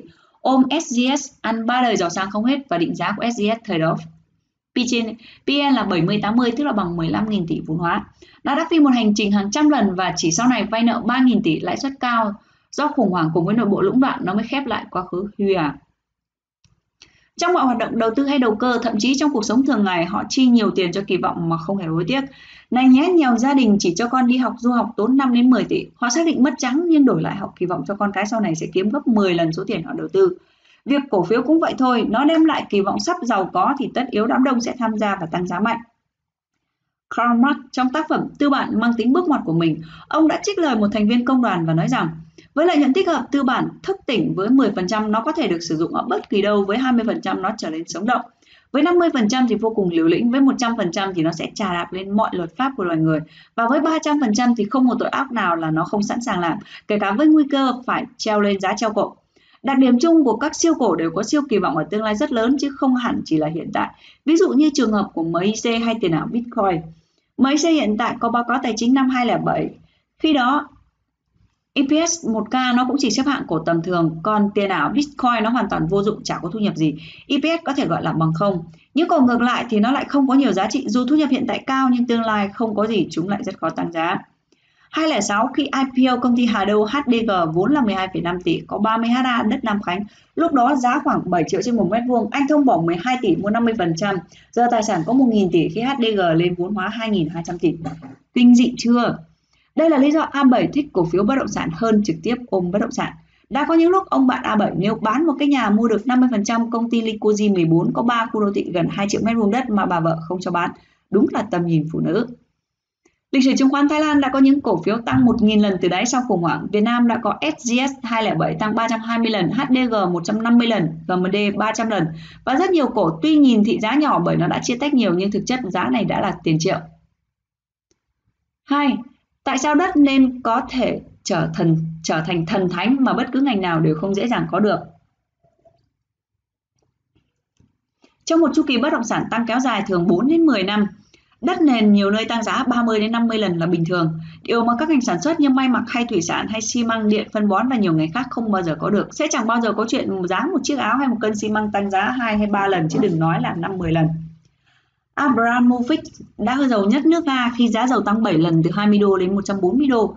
Những ngành mà giá sản phẩm tăng 6, 20, 30 lần là những ngành đại gia sẽ dễ sinh ra tỷ phú. Đó chính là sự giải mã vì sao tỷ phú bất động sản chiếm 60% trên thế giới mà các ngành khác không dễ giàu như vậy được. 3. Những lý do trước hay sau đất nền sẽ là vua và sinh ra những siêu cổ thần thánh, thậm chí là tăng giá cả trăm lần. Tăng trưởng tín dụng trung bình mỗi năm là 20%, thì sau 4 năm lượng tiền trong xã hội nhân nhiều gấp đôi đất nào để kịp cả thành phố sao nở gấp kịp gấp sau gấp đôi sau 4 năm nhu cầu bất động sản của người dân đã thay đổi nếu thập kỷ trước nhà nhà xe máy họ có xu thế tụm lại chui vào ngõ ngách cho gần ngày nay nhà có ô tô thì 70% người dân trong ngõ ngách sẽ kiếm được tiền mua ô tô nên phải tìm tới đất nền hoặc nhà phố rộng rãi để đỗ xe và thuận tiện đi lại thì 5 đến 10 năm nữa, nhà nhà ngõ ngách ô tô không vào được thì sẽ dỗ Tết sinh nhật bạn bè hay sự kiện chả ai muốn đến, nó sẽ thành khu ổ chuột cho người nghèo Thời xe máy bán kính 15 km thì thời ô tô thành phố sẽ nới rộng ra 30 km. Trong bối cảnh nội đô vỡ trận giao thông, ách tắc không thể đi lại được thì đất nền vùng ven sẽ nhanh chóng lên ngôi và các đại gia sẽ sinh ra từ đây. 4. Cổ phiếu bất động sản còn những yếu tố kinh điển gì? Hãy nhớ lại bài học kinh doanh niềm tin, khi bất động sản tăng 10 lần thì cổ phiếu công ty bất động sản sẽ tăng 100 lần. Bởi khi niềm tin được kích hoạt thì sự kỳ vọng của nó sẽ rất là khủng khiếp. Vì thế khi bất động sản Sốt trong nhiều doanh nghiệp có quỹ đất, họ có thể viết nên những câu chuyện cổ tích không thể tin nổi như câu chuyện của SGS và đất An Khánh năm xưa. Hiện tại tôi ví dụ cổ phiếu L14 và vốn 28 tỷ, toàn là máy cơ giới chứ không xu tiền mặt nhưng lại xây được khu đô thị Minh Phương đem lại doanh thu là 1.200 tỷ. Khi bán hết lợi nhuận tới 700 tỷ, họ xây bằng tiền đặt cọc của khách mà không bỏ ra một xu nào. Nhiều chuyên gia tài chính khi nhìn báo cáo tài chính của L14 chỉ thấy 10-20 tỷ tiền mặt mà làm tiếp khu Nam Minh Phương 1.000 tỷ và Bình Minh Lào Cai 1.800 tỷ sẽ nghĩ ngay làm sao có thể làm được chắc lừa đảo thôi. Nhưng khi bất động sản sốt L14 bán Minh Phương sẽ thu về 500 đến 700 tỷ phần lợi nhuận và nhận đặt cọc vài trăm tỷ của Nam Minh Phương, Bình Minh, Lào Cai sẽ hoàn toàn đủ sức làm được cuốn chiếu. Tay không bắt giặc thì cần vốn ít nhất có thể làm nên chuyện hoang đường, đó là nơi các tỷ phú bất động sản được sinh ra. 5. Khi bất động sản sốt có kinh khủng đến mức nào? Ví dụ L14 vốn điều lệ là 50 tỷ có 3 dự án, Minh Phương đầu tư 500 tỷ, dự kiến doanh thu là 1.200 tỷ, lợi nhuận là 700 tỷ. Nam Minh Phương đầu tư 1.000 tỷ, doanh thu là 1.850 tỷ, lợi nhuận 850 tỷ. Bình Minh Lào Cai đầu tư 1.800 tỷ, doanh thu là 3.300 tỷ, lợi nhuận 1.500 tỷ. Tổng doanh thu là 6.350 tỷ và tổng lợi nhuận là 3.050 tỷ. Đó là ước tính theo giá đất hiện tại. Nếu đất sốt tăng gấp 2, 3, 5 lần thì sao? Bạn sẽ nhìn thấy sự khủng khiếp của công ty. Kể cả tỷ đô tài sản trong khi vốn điều lệ chỉ là 50 tỷ bằng 5 triệu cổ phiếu. Nếu vậy, giá vài triệu cổ phiếu thôi cũng không hề đắt. Điều đó giải mã vì sao? Cổ đất nền trong lịch sử chứng khoán Việt Nam đã từng có giá là 2,5 triệu. Và nó giải mã tại sao? Khi dính bong bóng bất động sản của Trung Quốc năm 2014, Việt Nam năm 2007 2010 của bất động sản được định giá là PE lớn 100 lần vẫn tranh nhau mua. Bất động sản nó là nơi kích thích lòng tham của toàn xã hội. Ông nào rồi kiếm được sèn cũng sẽ nhăm nhe xúc đất, bơm mạnh tín dụng là đất sẽ nhân bằng lần. 10 năm sẽ có chu kỳ bất động sản thần thánh để lên đại gia nếu bỏ lỡ chờ 10 năm sau hoặc cuối đời không có khủng hoảng sẽ không có cơ hội sửa sai. Vào thời điểm hỗ trợ nền kinh tế, các cổ như may mặc, xi măng, điện đóm, thủy sản bơm tiền chỉ như gãi ghẻ, hưởng lợi không đáng kể, chung cư cũng hưởng tí nhưng không nhiều. Bạn đã sẵn sàng để trở thành một nhà đầu tư xuất sắc chỉ cần hai mã 1 tỷ ra 100 tỷ. Trong chứng khoán, thắng 100 trận nhỏ rất dễ, đi đâu bạn cũng có thể gặp được các thánh loại này nhưng rất khó để giàu có. Đa phần nhà đầu tư đều mắc mãi đánh lan man hàng chục mã, con ăn con hòa con thua. Thắng to thì đánh 5% tài khoản, con đánh sai lớn 7 50 đến 70 thì lại thua to. Loanh quanh ăn uống mãi họ vẫn ở cái máng lợn sau vài năm thì chết sạch. Chứng khoán để giàu có không phải bạn thắng bao nhiêu trận, không phải bạn thua bao nhiêu trận. Có kẻ thắng 100 mã, thua một mã vẫn nghèo và phá sản. Có kẻ thua chục mã chỉ thắng một trận vẫn là đại gia. Tại sao các bạn không đủ tầm và tư duy để thắng trận lớn? Đây sẽ là câu trả lời. Quá cầu toàn và đòi hỏi sự rõ ràng, không đảm dám là kẻ đi trước. Năm 2006, SGS nó xây xong khu Mỹ Đình, bán hết nó đang làm thủ tục xin khu đô thị An Khánh. Giữa lúc giao thời nhiều cổ đông nội bộ bán hết giá 5X. Khu An Khánh khi đó mới chỉ là dạng hình thành trong tương lai. Rất nhiều người chê rằng chưa chắc đã là thật. Và khi bỏ qua cơ hội, sau đó SGS cứ phi vào mầm cho đến khi mọi sự rõ ràng thì giá đã tăng vài chục lần lên hơn 2 triệu trên một cổ phiếu giá trước khi chế tách. Năm 2017, SDI xây Gardenia lúc đó giá là 2x chả ai thèm mua bởi vì báo cáo tài chính phọt phẹt chưa có lãi nhưng nó cứ lù lù tăng lên hơn 100k rồi ra báo cáo tài chính EPS là 19k. Nó phi 138k rồi sập theo kiểu tin ra là bán. Ông nào đi trước mua thì từ lúc tin ảo tin đồn thì ăn to có những kẻ cầu toàn luôn chậm trễ giúp ngay định. Hai, tin đồn tin ảo xử lý chuẩn nó chính là kim cương. Khi bạn nghe tin đồn khu này sắp xây một siêu thị chỉ là tin đồn thôi, bạn muốn giàu phải check mọi nguồn để tìm hiểu và đánh giá xác suất này xảy ra là thực bao nhiêu. Nếu khá chắc thì hãy mua ngay đất ở cạnh đó, đừng để khi nó là tin thật thì giá nó đã lù lù phi tăng 5 đến 7 lần. Đến khi chính thức là tin thật thì cả thiên hạ biết thì nó đã cà phi cả một đến 20 lần. Đầu cơ giá là nó sẽ luôn chạy trước, do đó khi tin thật đã ra thì bạn phải là kẻ chậm trễ, do đó có câu mua tin ảo bán tin thật là như thế. 3. Bị cám dỗ bởi tiếng gọi bầy đàn. Dù bạn có được chọn một cơ hội tốt nhưng do tham do thiếu kiên nhẫn cái thứ bạn ôm nó chưa tăng trong khi các loại chất lượng kém xa hàng của nó đã tăng vèo vèo tê đa tranh nhau múc những thằng quanh bạn hô ầm ầm dắt cả tai khoe ăn uống nhạn xị thế là tự bản thân bạn bị phân tâm bạn tự nghi ngờ chính bản thân bạn cũng như con đường mình đã chọn và chuyển sang bán vàng mua đất 4. Đừng mua những thứ gì thật quá, bạn sẽ luôn là kẻ thất bại. Hãy chú ý đến tương lai nhiều hơn. Rất nhiều kẻ từng tranh luận với tôi kể về các khái niệm là cổ tốt. Họ bảo cổ phải trả thật nhiều cổ tức tiền mặt mới ngon vì đó là giá trị thật rồi hô múc DMP, DPM hay như một cao thủ luôn hô hào còn D, HDA ngành nghề hết thời. Càng ngày càng lụt bạn rồi chia được hơn 10% cổ tức. Nhưng có một sự thật là càng những cổ trả cổ tức tiền mặt cao thì ôm lâu đa phần lại càng thất vọng mà thôi. Do nó hết dư địa để phát triển, loại cổ này chỉ ở đáy khủng hoảng, nó có giá trị để an ủi cổ tức khi thị giá cổ phiếu bị giảm thôi. Trong thời đại tăng trưởng, cổ tức tiền mặt không có nhiều ý nghĩa. DPM, KDC, FDC, DXP, VSC, Thủy Điện Do nó chẳng có nhu cầu tái đầu tư mở rộng sản xuất tăng trưởng nên mới chia tiền nhiều, nhưng cổ phiếu nó cứ lịm dần hoặc 5-10 năm đi ngang ăn cổ tức thì chỉ đến tận cổ mà chết. Còn các công ty như VC, MN trên thế giới vẫn có Apple hàng chục năm trả tốn số tiền mặt nào. Nó vẫn tăng chính vì vậy hãy chú ý đến các công ty có dự án tiềm năng còn dư địa phát triển trong tương lai có thiên thời ngành nghề tốt như giá sản phẩm xu hướng tăng mạnh như đất đai. Không biết chọn năm không biết chọn những cổ phiếu có kỳ vọng cao. Những ngành bị giới hạn thường chúng không đem lại kỳ vọng cao. PE bạn cứ mua sảnh ra là chết nha rằng Cổ phiếu có kỳ vọng cao thì ôm dài hạn có thể bị chỉnh sâu nhưng rất khó để chết thật vì nó luôn kích thích lòng tham của thị trường. Xi măng, điện, phân bón, nhà máy gạch bị giới hạn bởi công suất nhà máy. Nếu phun công suất thì hết đà tăng trưởng. Không đầu tư nhà máy mới thì sự phát triển bằng không. Vì thế nhiều cổ như PPC, DPM ôm 10 năm ăn cổ tức vẫn lỗ vì thực sự nó không có kỳ vọng, không có sự phát triển. Những ngành mùa vụ như tôn thép, mía đường, thủy sản, nuôi lợn ngon được vài hôm lại chết nên kỳ vọng thấp PE chỉ có 5 đến 7 khi múc xong thì vẫn phá sản.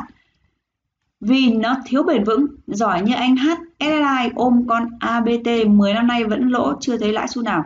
Giống như Bitcoin, ai chả biết nó có giá trị thực là bao nhiêu. Chả ai biết nó có giá trị thực là bao nhiêu nhưng phía trước toàn tương lai và viễn cảnh nên thế giới mới xúc rào rào. Bất chấp mọi giá, trên thị trường chứng khoán hiện nay có vài cổ đang manh nha dáng dấp của những siêu cổ trong lịch sử. Khi vốn điều lệ bé tí mà ôm những dự án rất to hứa hẹn lợi nhuận ăn ba đời không hết. Nhiều họ nói với tôi rằng thời bây giờ khác xa nhưng, nhưng hãy nhớ câu này, những gì trong quá khứ sẽ lặp lại ở tương lai bởi lòng tham con người là không thay đổi. Tư duy trận mạc khi A7 hô định giá blue chip cao thì cũng là anh hát của LSI hô tương tự. Rồi vài hôm sau Bloomberg cũng viết bài cảnh báo VN Index trải qua cú sập 1.200x, tiêu gần 300 điểm. Rồi A7 chỉ rõ sẹo méo mó của VN Index khi dòng họ VIX niêm yết trồng chéo tạo vốn hóa khủng khiếp và lợi nhuận thì không tương xứng. Nay SSI cũng cảnh báo Họ VIC đang ảo khi chiếm 25% vốn hóa chứng khoán Việt Nam khi chỉ tạo ra 7% lợi nhuận, khiến bức tranh của thị trường chứng khoán kém hấp dẫn trong mắt các nhà đầu tư nước ngoài. Khi PE trung bình của thị trường bị đẩy lên cao vút, nhưng thực tế lại còn vô số mã penny midcap đang định giá ở mặt bằng VN Index 400 điểm. Những cổ phiếu như nhóm bất động sản, đất đai, tài sản khổng lồ đang trong chu kỳ tăng giá bằng lần, doanh nghiệp tăng trưởng rất cao thì PE vẫn đang định giá rẻ mạt 5-6%. Dư địa tăng giá à, PE vẫn đang định giá rẻ mạt là 5 đến 6. Dư địa tăng giá ở nhóm cổ phiếu blue chip tăng lên đến 7 đến 10 lần. Ở con sóng 207 VN Index 1100 XX thì mặt bằng định giá blue chip hay penny cũng xem xem nhau, hơn kém chút ít thôi. Không có chuyện tranh lệch nhau cả chục lần, thị trường luôn luôn luân phiên phân hóa trong quá trình tăng giá. Rẻ sẽ phi, đắt sẽ dừng. Đây chính là cơ hội rất lớn cho các nhà đầu tư giá trị thu gom các tài sản chất lượng để kiếm siêu lợi nhuận khi dòng tiền phân hóa chạy về chỗ chúng Anh Hát cũng đồng quan điểm này. Có lẽ cũng do quá trình trải nghiệm thị trường qua nhiều thời kỳ nên suy nghĩ chả khác A7 bao nhiêu. Nhiều lúc bản thân A7 cũng thấy bất ngờ với các nhận định của mình bởi sau đó ít hôm Bloomberg cũng có bài tương tự. Bữa tiệc cổ phiếu vừa và nhỏ định giá thấp đang dọn ra, kéo dài trong 2 năm sẽ có nhiều cổ tăng 500 đến 1.500%. Nghịch lý chứng khoán không hiểu sớm sẽ nhảy cầu. Khi nhà nhà hô múc blue chip PE cao vút thanh khoản to vật vã mỗi mã 200 cho đến 600 tỷ, thì lúc này muốn tăng xa thị trường cần duy trì dòng tiền là 10.000 cho đến 15.000 tỷ mỗi phiên. Mà tiền thì không bao giờ là nhiều vô tận. Để duy trì mức thanh khoản này và đi xa, cần thêm một triệu tài khoản mới. Một triệu thằng muốn có lãi, cần thêm một triệu thằng nữa nộp mới có ăn. Nó cũng giống như câu chuyện mua chung cư Vinhome, gần như không tăng nổi giá do cung nhiều vô tận. Mỗi dự án là hàng chục nghìn căn giá trị hàng tỷ đô la còn mua đất vệ chói vendo xấu xí lại tăng 5 đến 10 lần nhẹ nhàng như đất Mỹ Đình, ruộng rau muống tăng cả nghìn lần trong 10 năm. Đất chói à, nó rất giống với cách của penny Midcap mua khi rẻ mặt thanh khoản không cao, tiền không cần nhiều để tăng thì nó mới giàu được bởi khi mình mua có khi mình mỗi mình gom trong phiên nhưng sau này hàng trăm ông hàng ngàn ông vào đông dần để book thì bán cho mỗi ông một ít nó mới giàu được ví dụ như Warren Buffett giàu vật vã thì cũng có hàng triệu người phải nộp cho ông ấy. Chứ nếu một thằng vặt của một thằng thì giàu sao nổi. Cổ phiếu nó có nhiều giai đoạn khi còn rẻ nó cô đặc như tổng đại lý cấp 1 ôm hết. Rồi giá tăng thanh khoản tăng dần. Giai đoạn này cổ tốt ăn cực dài nhiều siêu cổ cho lợi nhuận kinh điển đến khi thanh khoản to tướng. Siêu thanh khoản múc bao nhiêu cũng có. Là khi đại lý cấp 1 trao thay cho cấp 2, cấp 3 phân phối cho nhiều nhỏ lẻ nhảy vào vẽ chát đu sóng vặt nhau 5 15%. Khúc này là khúc xương thịt nạc đã được đại lý cấp 1 2 3 ăn hết chỉ còn phần xương lổn nhổn dính tí thịt mỡ thường mà thôi. Lên các diễn đàn mới thấy rất ít kẹn đủ tầm vì sao. Lên các diễn đàn chứng khoán chịu khó để ý bạn sẽ thấy gặp rất nhiều các thánh tầm nhìn bằng phiên chém gió loạn xạ mà chả hề có chút tuy di chiến lược nào. Vậy điểm yếu chung của họ là gì? Một, tầm nhìn chiến lược bị thiếu. Trong một chu kỳ kinh tế nhất là bất động sản, nó tạo ra vô số tỷ phú, người giàu, đại gia bởi đặc thù ngành nghề có tính đầu cơ cao. Bất động sản hút tới 70% thu nhập tích lũy của toàn dân vào đó và tạo ra 60% tỷ phú trên thế giới. Ở chu kỳ trước đến các nghệ sĩ như Tránh Tín, Suplex, Bảo Trung đều kiếm được bao nhiêu cũng nướng hết vào đất. Những cổ phiếu bất động sản trong khủng hoảng đều bị định giá quá rẻ. Quỹ đất lớn khi vào chu kỳ đất tăng dài hạn nó có thể tăng từ 300 cho đến 1.000 lần chứ không chỉ là tăng bằng phiên 10 đến 20%. Ai chứng kiến con sóng 2007 sẽ hiểu cổ phiếu chỉ cần có dự án đất và có chữ sản thôi, thì chưa cần có lợi nhuận gì khi IPO giá cũng phải 7x là bèo. Còn những cổ phiếu có vốn điều lệ nhỏ, dự án to, thì trên sàn rẻ rách cũng phải giá là 250.000 cho đến cá biệt nhất chính là SDS vốn điều lệ là 50 tỷ. Có dự án bất động sản khu đô thị An Khánh đầu tư là 2.500 tỷ, nhưng nó phi tận hơn 2 triệu trên một cổ phiếu. 2. Nghe báo đài nồi chõ mà thiếu tư duy phân tích độc lập.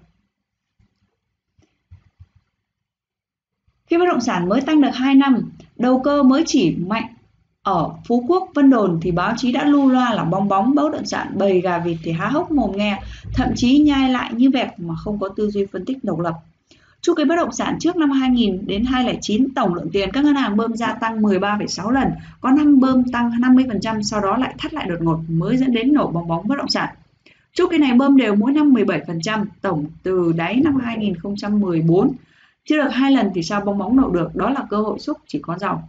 Thời tôi đi học đại học, bố tôi cho tôi 2.000 đồng một tháng, giờ con tôi đi học cấp 3 tháng là 10 triệu vẫn ít. Nên nếu đất tăng 50, 100, 1.000 lần, đừng lạ, không chắc đã là bong bóng đâu. 3. Đất tăng nhiều là tăng ảo hay sao? Khi Mỹ Đình còn là ruộng rau muống, họ mua bán là 20 triệu một xào 360 mét vuông. Giờ nó lên 3 triệu đến 5 triệu một mét vuông, tức là đã tăng hàng chục lần. Cả thiên hạ hô ảo, hô bong bóng nổ, nhưng rồi nó vẫn tăng lên 200, 300 triệu trên một mét vuông. Tính ra là nhiều nghìn lần tận bây giờ chả nổ. Tại sao vậy? Phải hiểu rằng khi nó là cái ruộng, nó được làm hạ tầng tốt, nó trở thành mặt phố kinh doanh đông đúc. Nó tự gia tăng giá trị hàng nghìn lần, do đó nó tăng không ảo, không giảm được. Nếu như bạn mua một cái chung cư cũ nó không thay đổi hiện trạng gì mà giá nó tăng vài lần thì mới có thể nói là ảo. Hoặc cái ruộng nó vẫn chỉ là cái ruộng mà tăng nhiều lần mới gọi là ảo được. 4. Vì sao nói bất động sản hiện nay có cơ hội lớn, không ảo còn tăng đã rất dài. Chu kỳ trước rất nhiều khu đô thị chỉ bán cho đầu cơ ôm như An Khánh, BKMX ở Bình Dương, có thể nói là đầu cơ ôm đến 95%. Nên sau 10 năm bong bóng xì thì hiện vẫn chưa có người ở, chúng vẫn là các khu đô thị ma và giá bán đang là 35% giá đỉnh.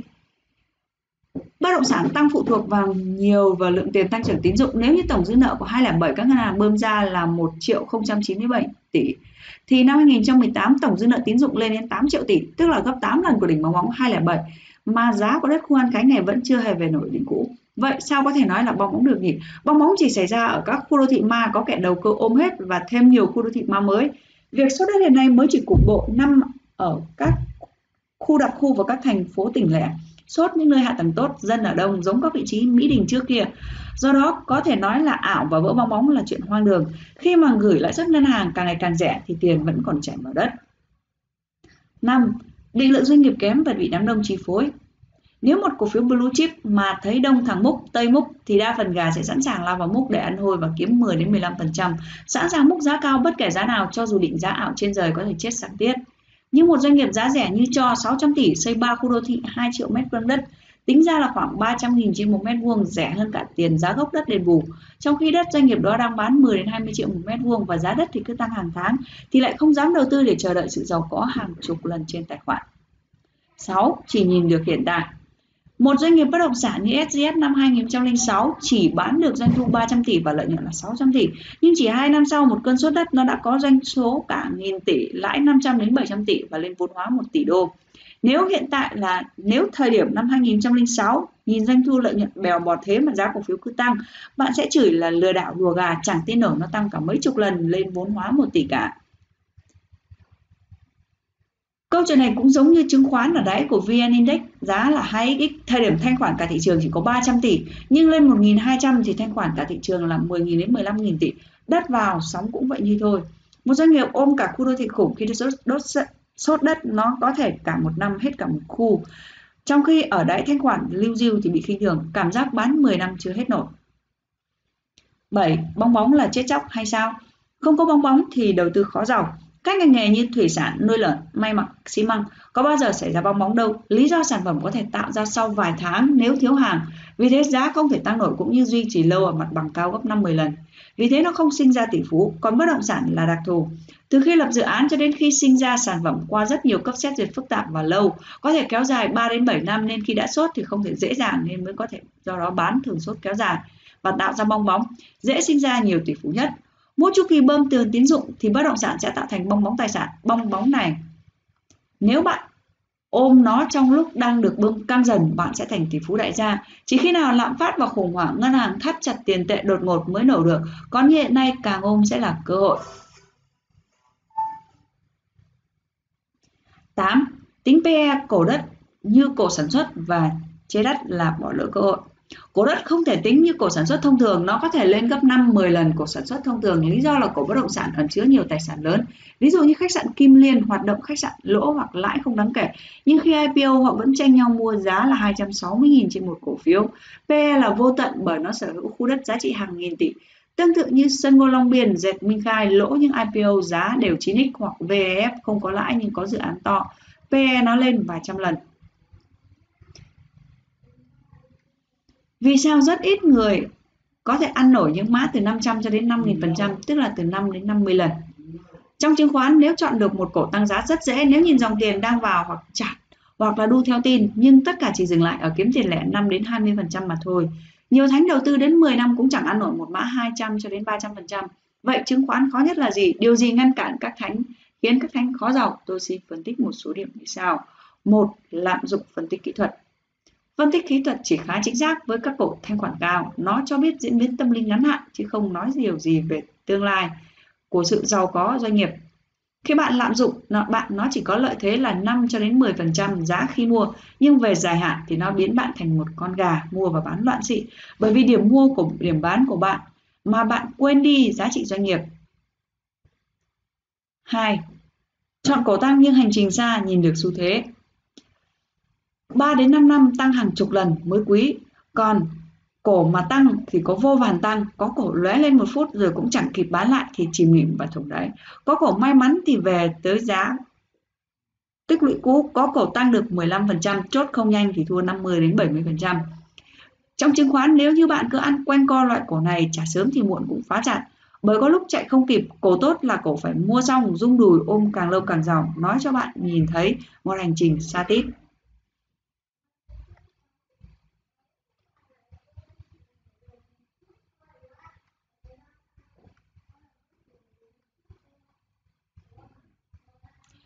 Cao thủ là phải đầu tư được những mã 30, 50 và 100 lần không thèm chớp mắt.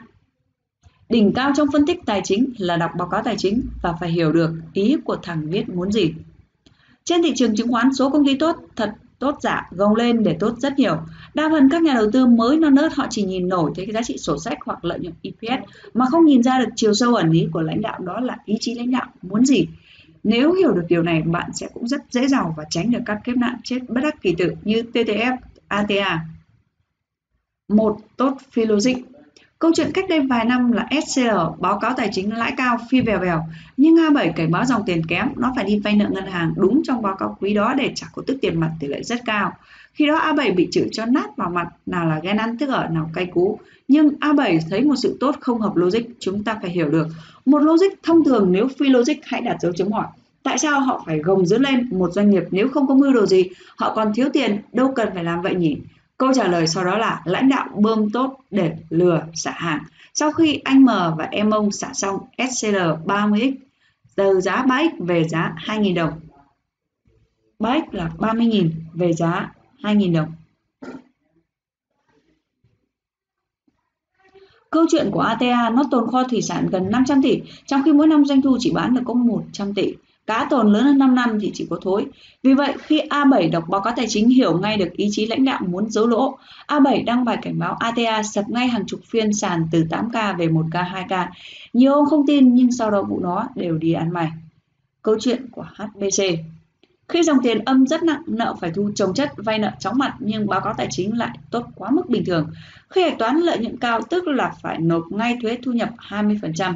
100 tỷ lợi nhuận nộp ngay 200 tỷ trong khi túi không có tiền cứ phải gồng lên để vay tiếp để nộp thuế thu nhập. Nếu một công ty thực sự tốt, họ sẽ không làm như vậy.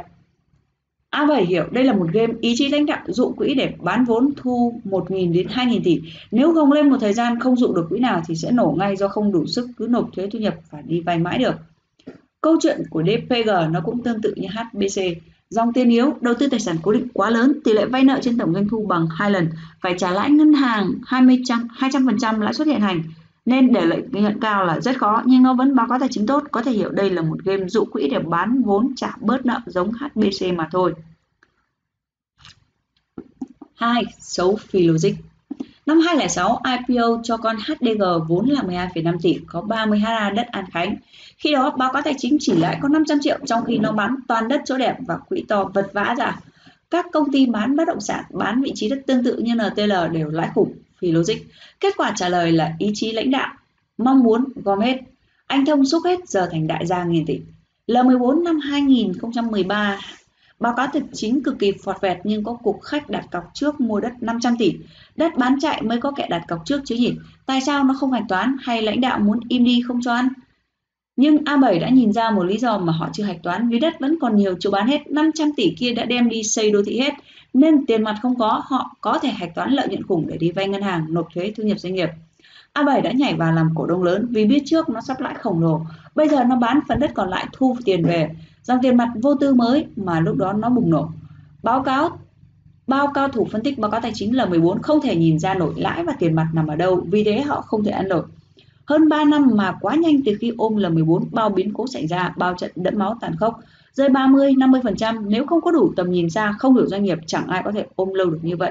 Đa phần anh em mỗi ông ăn được một mẫu có ông đã từng cắt lỗ cách giá hiện nay cả chục lần. Và rồi vẫn sẽ tiếp tục như vậy. Chỉ có ai nhìn ra được thì mới có thể nhìn thấy tương lai và giàu có.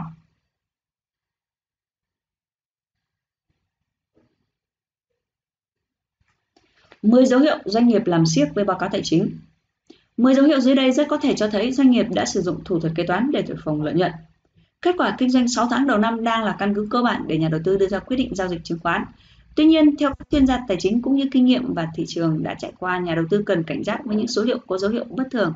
10 dấu hiệu dưới đây có thể cho thấy doanh nghiệp đã sử dụng thủ thuật kế toán để thổi phồng lợi nhuận.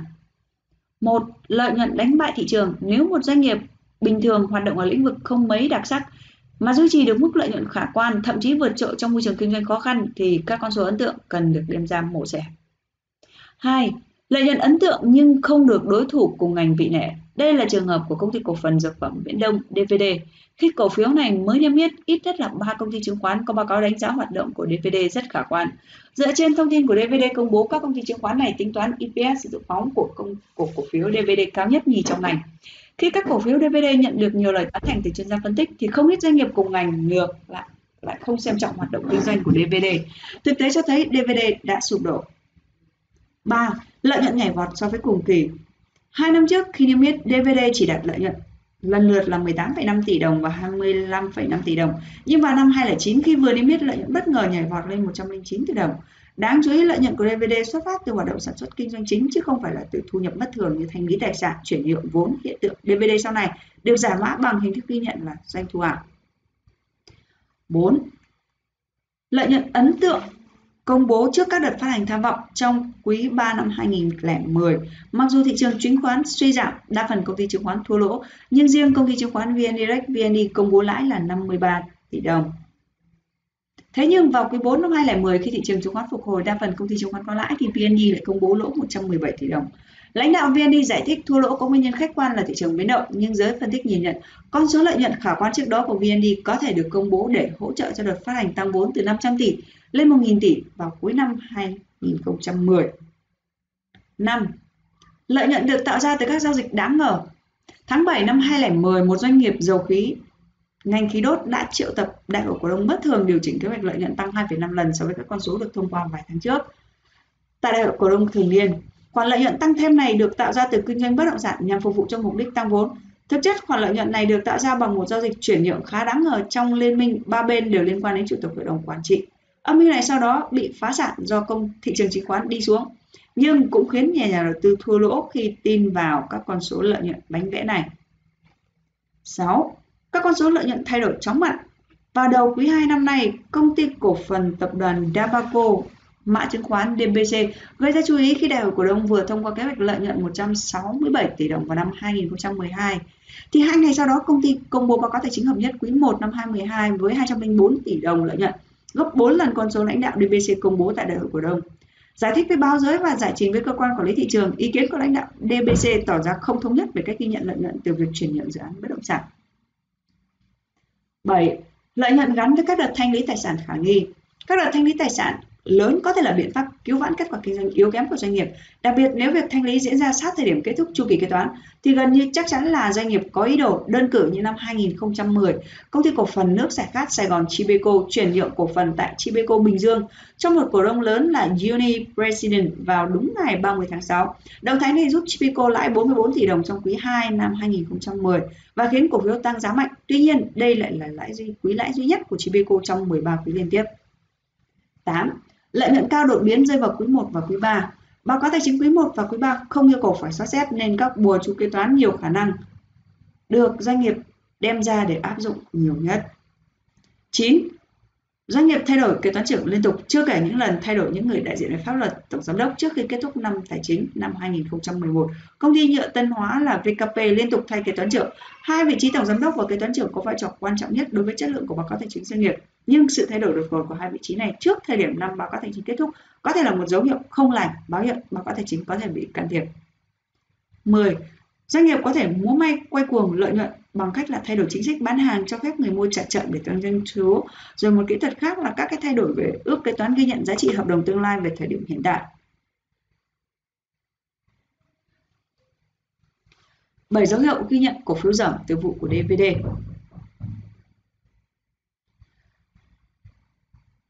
Dấu hiệu nhận diện cổ phiếu giảm thứ nhất, một, chủ doanh nghiệp hay doanh nghiệp không được giới trong ngành đánh giá cao.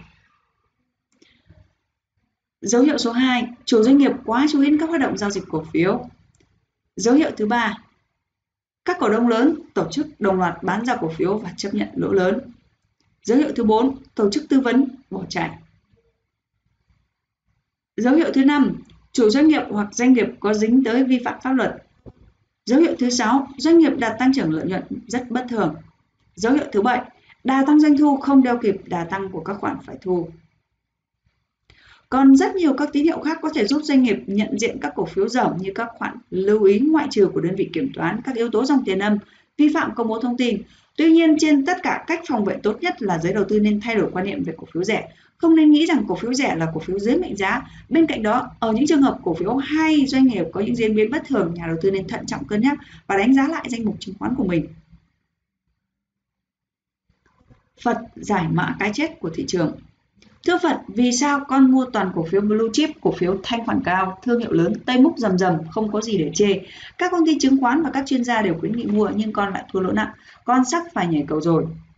Phật trả lời, quan trọng là con mua với giá nào. Khi con mua với cái giá vượt quá xa khả năng kiếm tiền của doanh nghiệp 35 cho đến 100 năm thu hồi vốn, thì đám đông đầu cơ bu vào nhau nhau, ngon nhưng cả nước nó nhìn ra hết từ lâu rồi.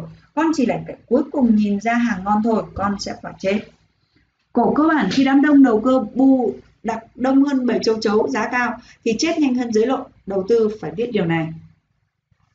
Thưa vật, tại sao bọn Tây nó đang búc rầm rầm, con cứ tưởng ngon thì nó lại quay ra úp bô ầm ầm làm con chết. Phật trả lời, con ơi, đầu tư muốn giàu hãy đặt mình vào hoàn cảnh của họ. Nếu đã giá đã cao, ảo, thời gian thu hồi vốn là 30, 35, 100 năm thì khả năng kiếm tiền của doanh nghiệp không thể theo kịp. Khi con đã mua, con nghĩ rằng sẽ có thằng ngu hơn để mua giá cao hơn cho con sao? Muốn giàu hãy nghĩ kẻ đến sau luôn rất thông minh. Chính họ sẽ định giá đúng tài sản của con. Con chỉ giàu khi con mua giá rẻ. Kẻ đến sau mua của con giá cao hơn nhưng họ vẫn thấy hấp dẫn. Thấy còn điều kỳ vọng. Còn hiện nay con đang chết vì coi thường kẻ đến sau đó. Họ đang định giá lại tài sản của con cho đúng giá mà thôi. Thưa Phật, con đã hiểu. Vậy con làm thế nào để thoát khỏi cảnh thua lỗ này?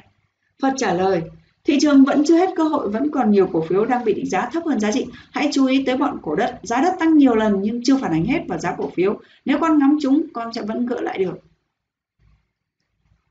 Nhật ký dạy gà làm giàu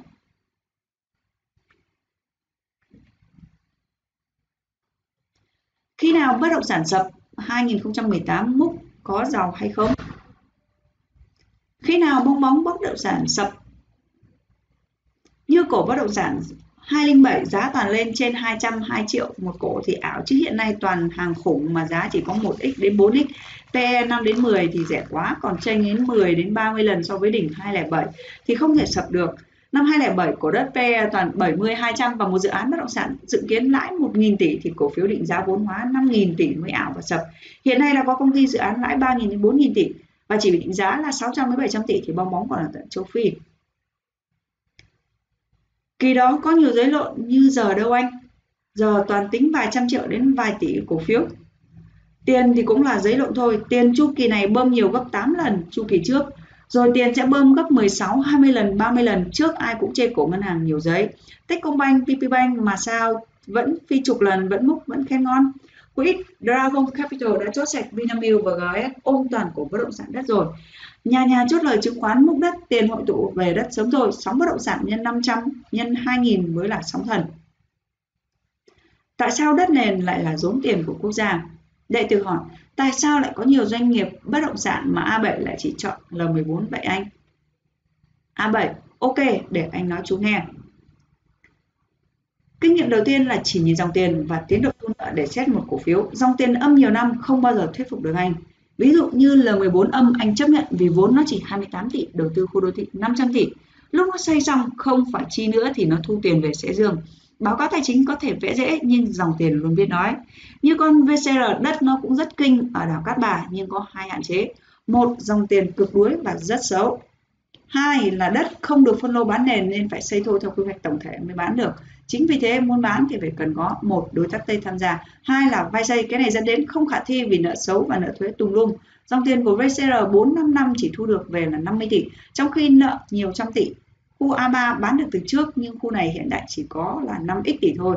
Mấy năm rồi mà nó chỉ có dòng tiền đúng từ khu A3. Vậy công ty nghìn tỷ 3 đến 4 năm thu được 5x tỷ. Chú thử động não xem hít khí giờ để sống à? Nên nợ ngân hàng của nó đã quá hạn lâu, nợ thuế, nợ tiền lung tung. Với một công ty cỡ VCR nợ nhiều như vậy, cần một dòng tiền tầm 400 tỷ một năm để quay vòng và nuôi hệ thống, trả lãi ngân hàng, thuế, đối tác xây dựng.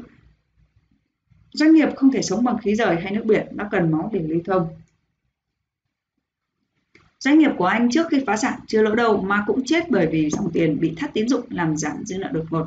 Giống như bán máu quá đà, choáng, ngất, dẫn đến chết lâm sàng rồi cuối cùng là chết thật. Doanh nghiệp không dòng tiền thì chỉ chấp nhận khi được vay ít hoặc không vay, không doanh thu mà không phải nuôi cỗ máy vẫn có thể trụ được lâu. Ví dụ HT1 vay nợ 814 tỷ mới lãi nổi và vài chục tỷ là một điển hình. Biên lợi nhuận thấp mà lại dám dùng đòn bẩy cao thì khi kinh tế đảo chiều xấu đi, con đường dẫn đến vỡ nợ rất cao. Nếu đầu tư hãy tránh xa những doanh nghiệp như vậy, tương lai không ai biết trước nên hãy giảm thiểu những rủi ro có thể tránh được. MTH, công ty dịch vụ vệ sinh mang tính cục bộ không phát triển rộng được là một điển hình. Doanh nghiệp tầm thường là cần nhiều vốn để làm điều bình thường, còn doanh nghiệp cần ít vốn mà làm được dự án nghìn tỷ như là 14 thì còn bay xa. Thế nên doanh nghiệp chưa chia chát, còn Trinh Nguyên mới có cơ hội phát triển khủng. Vì tầm vóc nó phát triển mà vốn hóa của nó chưa bị pha loãng. Bí kíp võ công ở cả đấy. Hay như GMD khi cổ phiếu vốn hóa chỉ có 6 tỷ, giờ vốn là 1.200 tỷ, các chú mua giá 30 thử tính xem ăn bao nhiêu lần.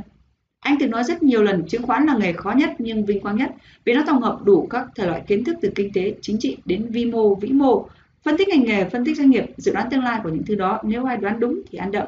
Thế nên số người chiến thắng là rất ít. Chỉ có 10 đến 15% chiến thắng nên hãy cố gắng lọt vào top. Một tin nhưng phải định lượng và tin đó tốt hay xấu chứ không phải cứ tin ra đọc báo thấy bọn nó chém phá sản là sợ. Nó tốt cho ai và xấu cho ai mình phải biết được tin đấy đi theo ai thì mình nương theo người đó để mà kiếm tiền lúc nào cơ hội cũng có nhưng nó chỉ dành cho những người lạc quan và có cái đầu sáng suốt chứng khoán là một hoạt động đầu tư, điều quan trọng nhất để nhanh giàu là thực dụng, hiệu quả. Trước khi muốn bán cho người khác giá cao, tìm được cổ, càng thực dụng, hiệu quả càng cao, càng giàu.